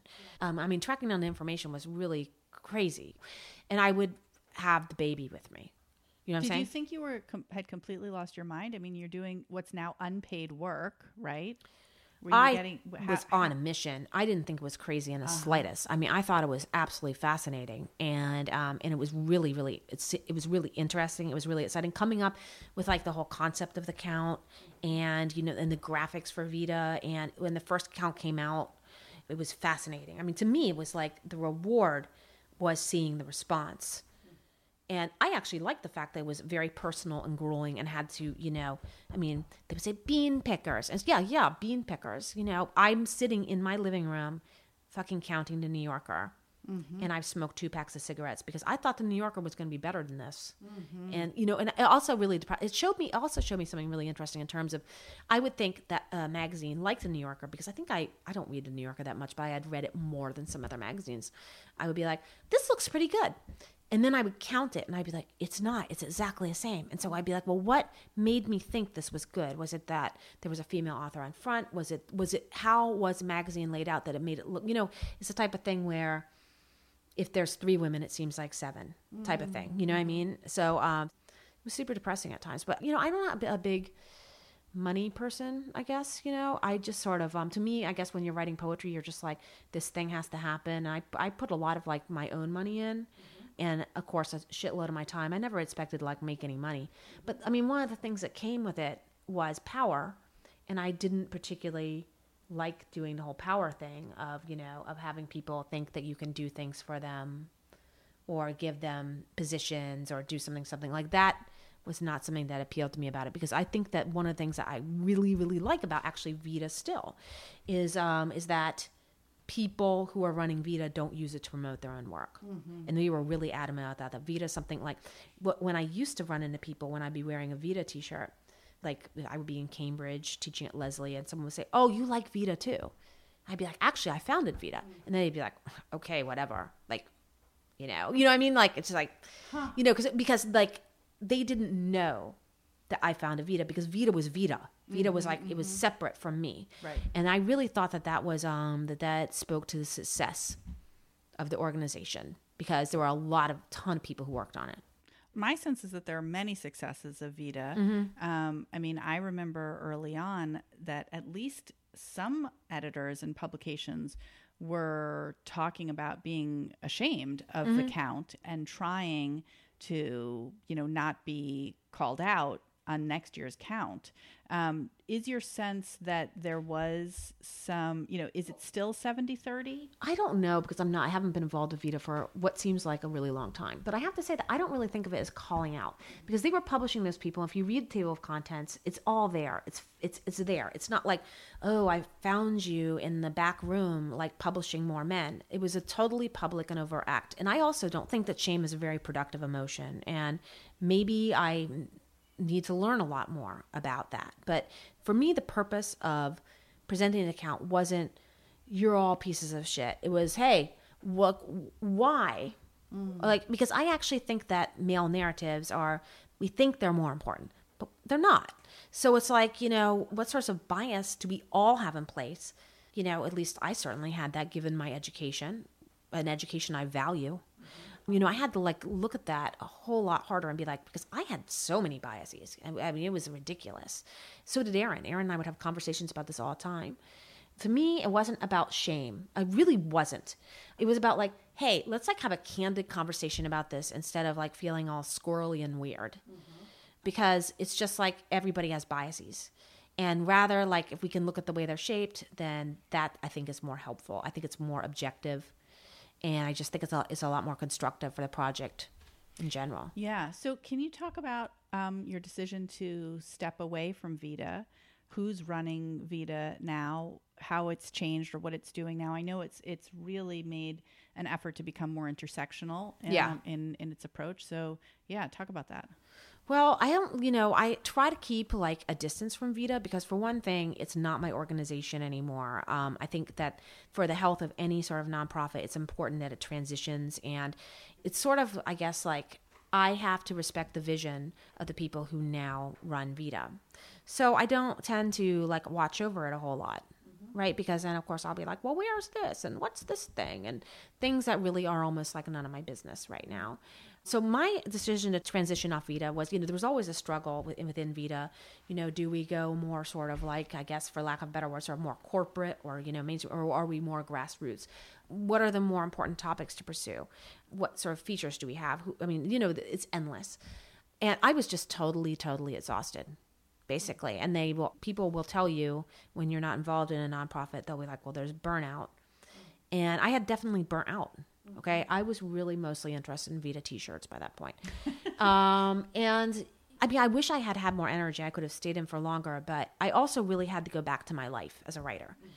And coming to Maine was a, it was pretty much the first night I came to Maine that I was like, it was the air was smelled so good. I mean, I was I was newly involved with someone. I knew this is the person I was going to be with, and I knew that Vida came into my life like every hour. I'd be on the phone or texting someone about Vida. I mean, I was always involved with Vida.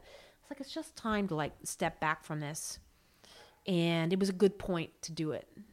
And so it was it was mostly because I I just I I needed to, but also I think it was necessary for the organization and and you know also there were disagreements about what direction we should move in and and those those were no longer disagreements that could be compromised or could be agreed upon and it was it was time to split uh-huh, you know uh-huh. which i think just happens with organizations um, you have spent a lot of time writing teaching you have three degrees you have mfa in fiction from iowa you have a mfa in poetry from uh, houston. houston and you have a phd in literature also from Houston? No, um, Cincinnati. From Cincinnati. Yeah. So you've spent a lot of time in kind of self cloistered. Right. Yeah, that's actually yeah. like cloistered, but in in a kind of deep intellectual engagement, deep creative engagement. You've also kind of through the anthology and through Vita, kind of like almost created these communities that are these very intensive acts of literary citizenship. Mm-hmm. And so I guess I'm curious to know how you feel right now in terms of the balance of your life between the creative, the professional, by which we mostly mean academia, mm-hmm. the personal, um, and the political. So I don't know how you're feeling about I that feel, part of your life. You know, I mean, I have a lot of respect for running Vida is not easy, and whatever direction the people who are running Vida now, like Amy King and Camille Rankine and Lynn Melnick, doing it. I mean, I think that you know it's a huge, huge, huge undertaking. Um, in some ways, I feel like there's so many opportunities right now with Me Too, right? Um, but then also, everyone is so fucking prickly out there that God forbid you say the wrong thing ever. But it also seems like a lot of people can say some really rude shit, and everyone's just like, "Yay!" You know. So yeah, it's those are waters. I'm very happy that I'm not navigating. I feel kind of like at this point, I've kind of like washed up on a beach, you know, and that in some ways coming back to writing like completely is very scary because it's like oh okay and then i'll just have to, to do my writing you know? Maybe that's why i'm gardening so much right? Um, but it's also great. It's actually but and i feel like at this point there's a lot of stuff like i mean honestly i'm doing pilates and gardening. That sounds it just sounds so ridiculous. I can't even believe that's me. But the experience of it is so much better than the way it sounds right it sounds Um, kind of great. yeah, it sounds so I mean, maybe like some it people sounds so upper feel- middle class white lady. Right. It does sound like that too. Yeah. Um, you know, and, and also middle aged white lady. yeah, you yeah, know? yeah. But I Um, am not wearing Eileen Fisher clothes, and I fucking hate that. Like the, that sort of middle class older lady stuff. Like there's all these stores in Maine where like you go in there and you're like, all that's for sale here is shapeless clothes made out of like rough pastel fabrics, various hideous leather bags and belts, and soaps and candles. That sounds very ageist of me, but um, yeah, I think that I really use the time of like gardening so to to think about writing, and that that's something that I've started to do more as a mother. Like I just like I spend a lot more time thinking about writing than writing. I mean, I think it's really interesting.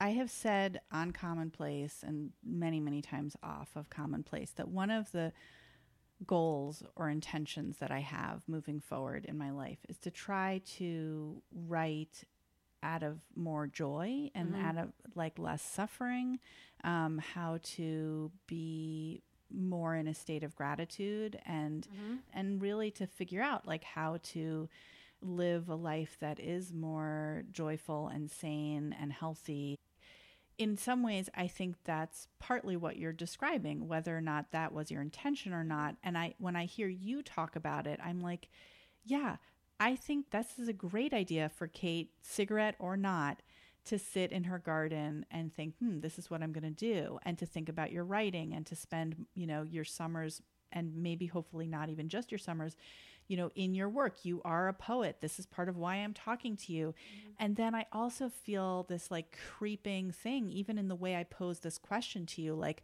well what are you doing with your social activism? You know are you checking off that box? Are you doing enough? Are you Right. you know and i think first of all those two things are not always opposite. Second of all like i do think we're at a moment where it feels like very very urgent. And so it's even harder like our middle age has coincided with an intensely pathological moment in history and i think also as middle-aged white women it's unclear whether we are really the villains or not um, and There's whether a real binary, that's for sure. yeah.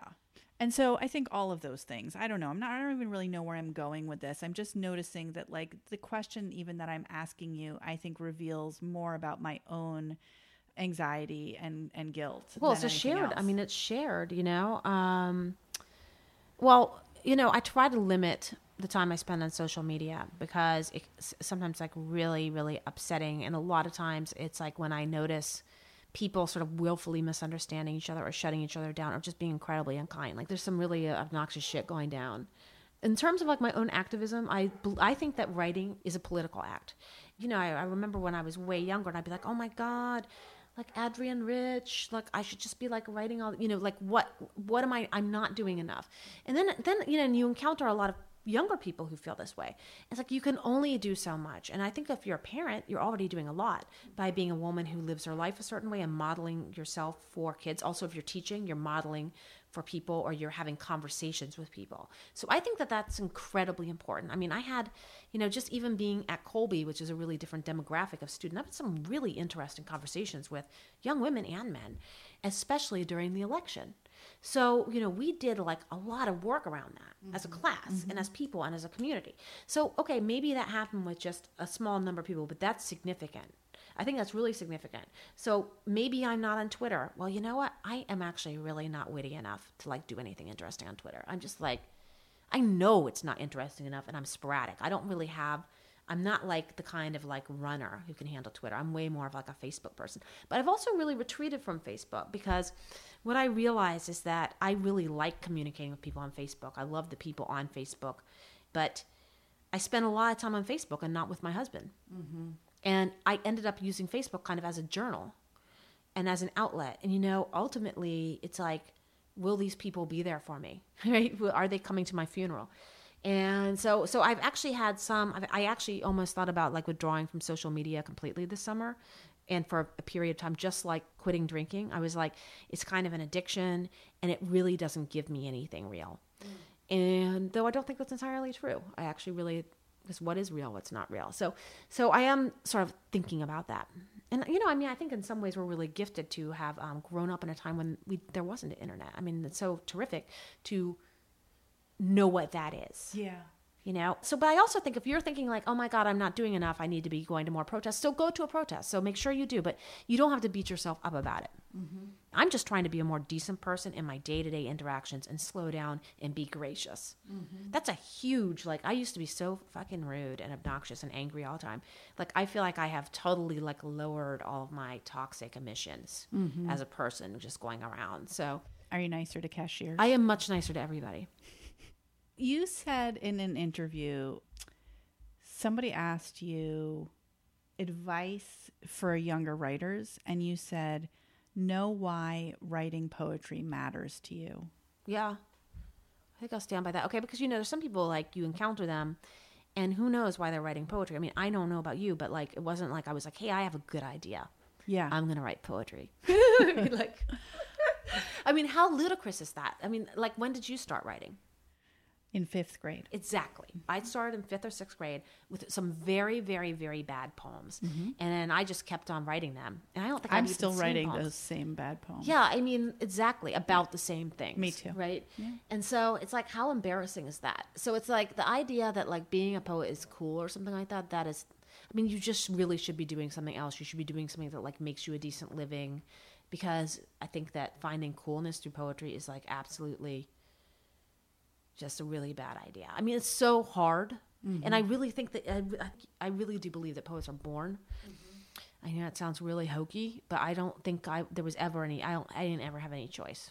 Okay, so you didn't. It, so you were sort of. You didn't really have a choice. You didn't really like set out to like become a poet, but now you have been for a long time. So how? Oh, would, I always. I knew I was from when I was like seventeen. I was okay. like, oh, this is what I'm going to do. Okay. So how would you articulate some small piece of why writing poetry matters to you? Oh, that's a really good question. You turned my question on me. Um, well, I was surprised. Well, I know that I would do it. For example, I, I I know that I don't write poetry to be published. Mm-hmm. I've in fact stopped sending my stuff out, and I I'm, one of my bad habits is I don't revise my stuff, so I can't send it out. But I, of course, could revise it but it delays publishing. And I used to be really, I loved sending my stuff out. I had a lot of finished poems, but I was always workshopping and finishing up my poems. And I've become much more private as a poet. So it's like I really, like, I feel like I've sort of have finally earned the right to just like write poems almost more for myself. Mm. Interesting. Yeah. And um, earned so, the right because because I've written, you know, it's like I've done like You've the performances. And, I've yeah. done like the various performances. So maybe I can just like you have write three something. degrees. You've you've the degrees books. are very happenstance. In fact, I was thinking of it as sort of like imagine I was like a hermit crab and I was finding different shells to live in. Okay, huh. I just needed time to write, and like I knew that working an office job, like I I had no money, mm-hmm. so I I knew that if I had an office job, I would never have time to write, and I would be it would be I mean, I'd actually be comfortable financially but I just needed time to write, and that's why I stayed in academia. But it's just a series of, of larger shells that I mm-hmm. moved into, right?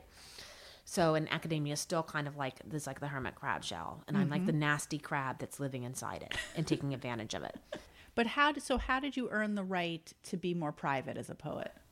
Poetry does feel like a performance to me. When you, you know, I think that poem should be very separate from its author and that it should just be out in the world and totally be its own thing so that when you see it you're like holy shit like i made that thing And I'm allowing my poetry to be closer to my life. And you know, that's just because I now that's the material I'm working with. That's actually what I'm living with, um, and also because it's it's it's interesting and fun and you know challenging. But I always think, okay, for example, with my third book, Oracle, I was like, I'm going to write a poem that's really elegiac and meditative and it was going to be all stately and everything. And I wrote sort of the opposite book. So in some ways, I can say that the book is just going to be what it's going to be because once you come down to doing the work, you can write the poem that's just for you and it's personal. But when it comes down to doing the work, you start to look at as an artist and you're like, no, no, no, this needs to go here and this needs and that that needs to happen. Then you come away with something completely different. It's separate from you, which is what I think is fascinating about the process of writing a revision.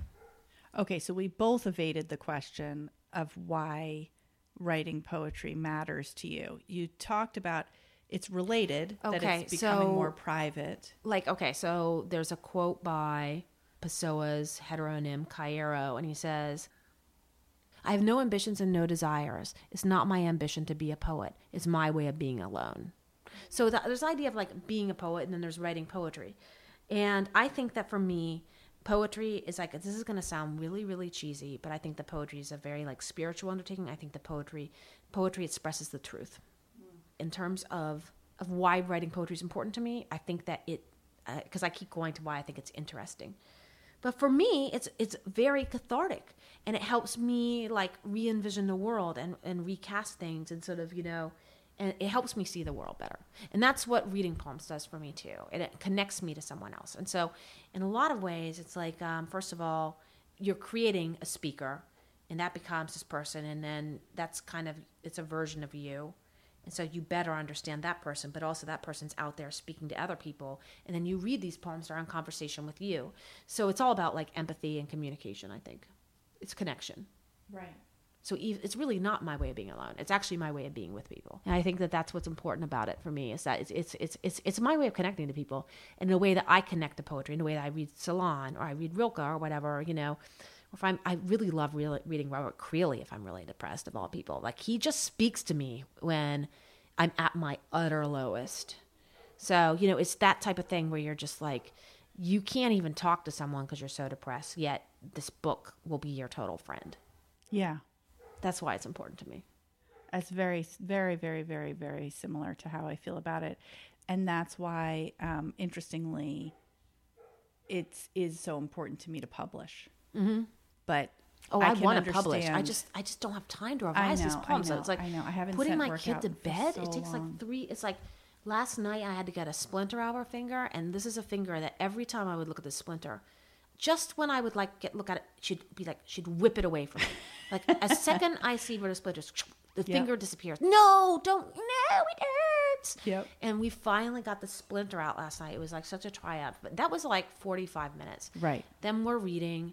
Then we're doing like treatment for her wart on another finger. Oh my God, the wart. The wart Judah had a wart uh, that I feel like I had a fourth child with this wart. it was the relationship with this wart and try. I, I, I, I, Did you go to a dermatologist? we did, and it was on his head.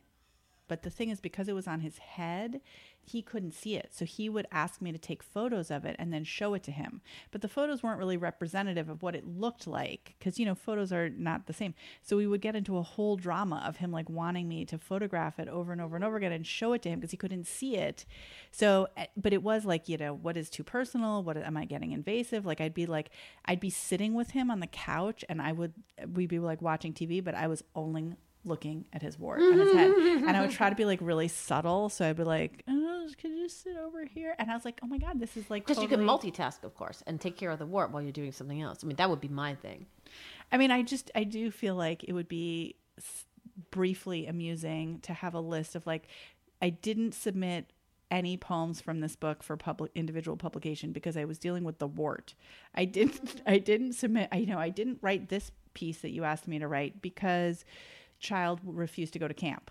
I mm-hmm. did it, you know, like, you know, all the, you know, the reasons and whatever. Everybody has their reasons, health issue. I mean, I'm glad I have these ones and not other worse ones, death in the family, you know, illness, like, you know, hurricane. But it is really interesting to think about like the way things get rearranged and what you're willing to do, what you're not willing to do, what you're what you have time for, what you suddenly don't have time for. And I totally get having time for gardening and not for submitting poems.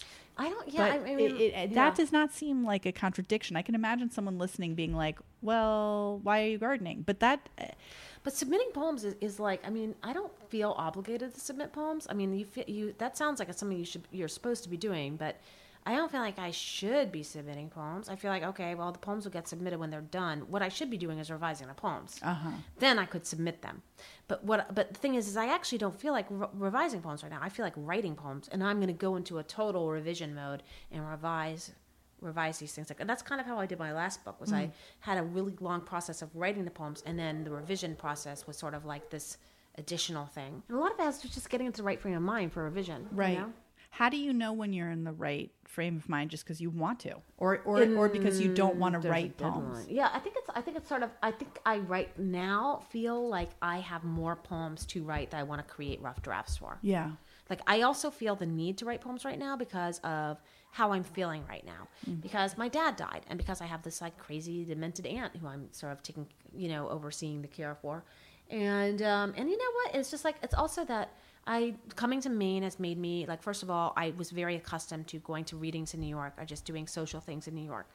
And then I'm in a totally different literary scene. The people are incredibly nice, but I still don't like belong. I'm still not like I have a writing group. I'm still not. I'm not part of this place yet, and I'm sort of enjoying that while it lasts. Like I'm just sort of enjoying being alone. I feel kind of like um, like some other person did VIDA or did the anthology. I feel sort of like like like a nobody, but like in the best like you know Dickinson sort of way. You know. Mm-hmm. I have one more question. I think it's a good place to be when you're writing. is Yeah. to just be like nobody fucking cares. yeah. You know. Yeah. And I think also to respect the seasonal nature of these things too. You know, like if you're in a in a season of generating new work for whatever reason, don't try to, you know, do something else. I'm going to um, basically. I normally teach a, a low res thing, and I've, I'm taking a break from that, and I'm just going to be teaching and writing. Like I'm really going to try incorporate writing into my entire year because I really need to get a lot of writing done this year. Like I have a shitload, to write, a shitload that I want to write too. So there's a lot of stuff I need to be doing, and I want to get back to writing. And maybe I mean the gardening. The gardening was going to come to an end. There's just like I, it's just, it's like I have Well, a set of goals for the gardening. But also seasonally, this is the time you have to pay attention to. Exactly. And also, here's the thing. This is like not interesting in any way, but I bought a bunch of like Nutrimulch for my yard, and I bought way too much of it, and it's on my driveway, and I need to use it all up, and it's and, and so basically I'm creating. I would wait and do these beds in September, but the fact is I need to get this mulch off my driveway now, and I spent money on this mulch, so I don't want to just like, and it's only good for the season because it has compost in it. So I'm like, okay, but where's this mulch you, you know and then i'm like well fuck it. it takes me like three hours to like enlarge a gardening bed so i'm just i get very carried away by the project and by finishing it you know is it delirious it makes me delirious. I can't believe you even are are sitting for this. I know, I know. as a- I- like I, both, I feel like both of us are like, let's go, let's go, good, let's go to your garden. you would love it well, my garden isn't anything to look at because no, everything's just newly planted and Yeah. so things aren't going to really show up for a couple of years which is really cool because it's a lot like poems Yeah. and that you know you're always sort of like writing about something that's like three to five years prior and it's not coming out for like three to five years from when you've written it. So it's always like when you were talking to me about oracle i felt really weird because it's like i haven't thought about oracle in a long time. And oracle i finished it in like i guess 2014 so i really i'm sort of like oh yeah that thing like that's like a really disturbing sort of thing that i wrote. And it doesn't really relate to ha- like my life right now that book. Do you have any new work that you want to read? i could. Let me let me see um, Okay, good. I, I was thinking I could um, I could try and find um, the poem that I talked about at the beginning. So this poem is called um, it's the one that works off of Charlotte Mew, and it's called My Father's Liquor Cabinet. Only a year back, he was split in half, every organ combed clean through for tumor thread, nodes fished out, pried open for their bad cells.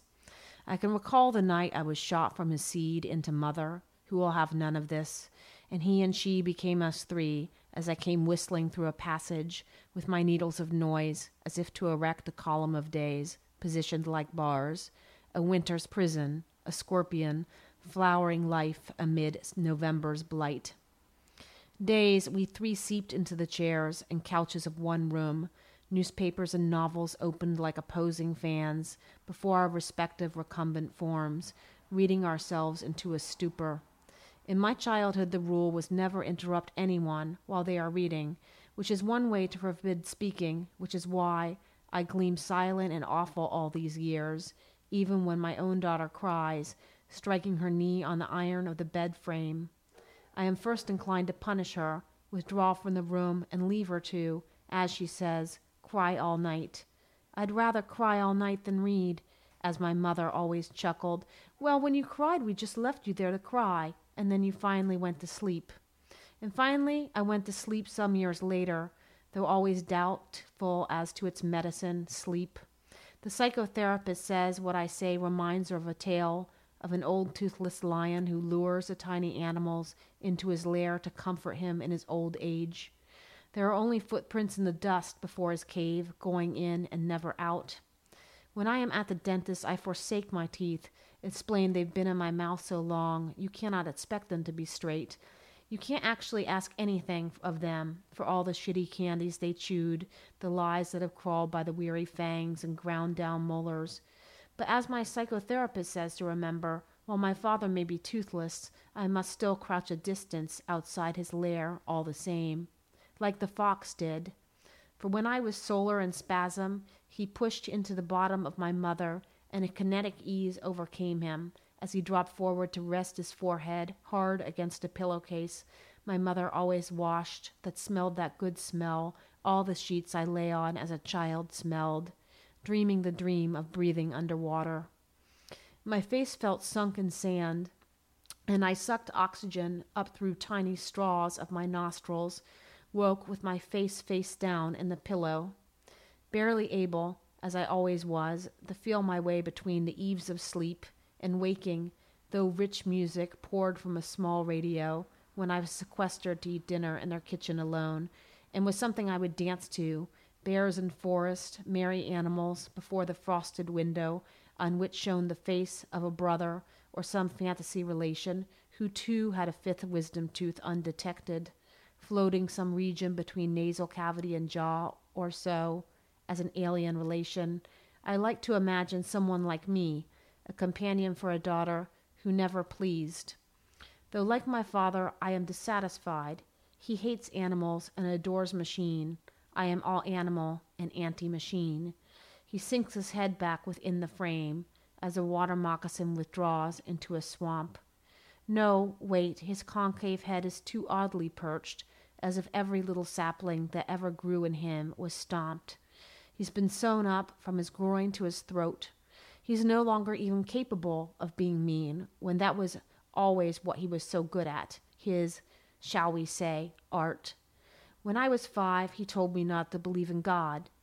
We see no reason to believe that he exists.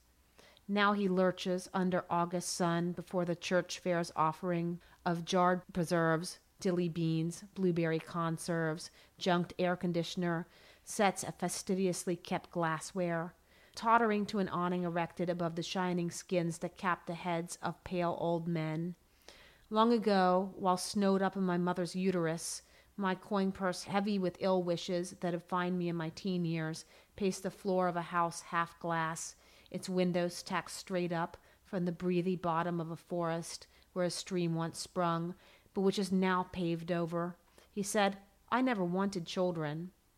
He's since bought a cemetery plot. Let it be known there's room for me, too, should I choose to be cremated. Urns fit neatly in corners. Awesome. Oh my God, I It's a love little that long. poem. Uh, well, not for me. I like long poems. Amazing. So that that could be in your next. That will be in my next book. Yeah. Yeah. Do you have a Do you have any working title for the book yet? Well, I fancy, I always have a title for a book that's really bad. And so I might as well say it because then other people who have bad titles will feel comforted. But I, I like the idea of calling it um, The Plan of the Flower, Mm-hmm. but I think that will probably not be the title. That's more of an idea title because I want to have a bunch of flower poems in it. Nice. What is the flower of your tattoo? This is a rose, Uh-huh. Which I had tattooed on my wrist. It's actually a really bad tattoo. It's really bad. Um, never get your tattoo done by a stoned person. Um, I would think about like suicide and death a lot. I don't. I I would not. I don't think of myself as suicidal, but I was kind of tired of that. So I was like, I'm just gonna put a tattoo on my wrist as like sort of a flower to like remember. Mm. And what about on your arm? An individual and I, while drinking, got each other's names tattooed on our arms. Wow. And I'm sure that this individual has had his covered up, and I had mine covered up, and it took a very big tattoo to cover it up. But I would never have this big a tattoo if it were not for my um, original um, poor decision. Wow. I think, I feel like if that was the first thing we were talking about, I would spend the whole time talking about the flowers that cover up the oh, yeah. They're actually, I mean, person. obviously, you can't just use any flowers, Yeah. right? I mean, if you're a poet, I hate it when people ask me what they mean, but I pick them all very carefully. Like, Yeah. um, they all have like their own sort of personal, really like personal origins, you know? Awesome. And then this amazing tattoo artist, Eric Rignall, at um, I forget what it's Inkstop. I think it's in like Alphabet City. Uh-huh. He's really good, really good artist.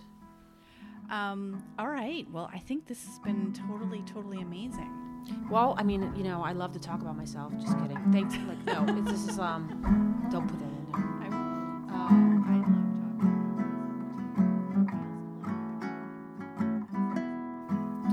This has been episode 58 with Cate Marvin, and I'm Rachel Zucker, your host of Commonplace. Commonplace producers are Nicholas Fuenzalida, Christine LaRusso, myself, and Becca Di Gregorio. Many thanks to Daniel Schiffman, who is our advisor in all things, to Moses Zucker Gorin for his performance and original composition of music that you hear in the credits. Thank you to Sarabande Books and to W.W. Norton and to all the presses who have given us books for our raffles. Thank you to our patrons, and thank you to you, listener. Happy New Year, happy September, happy academic year. Take care, and thank you for listening.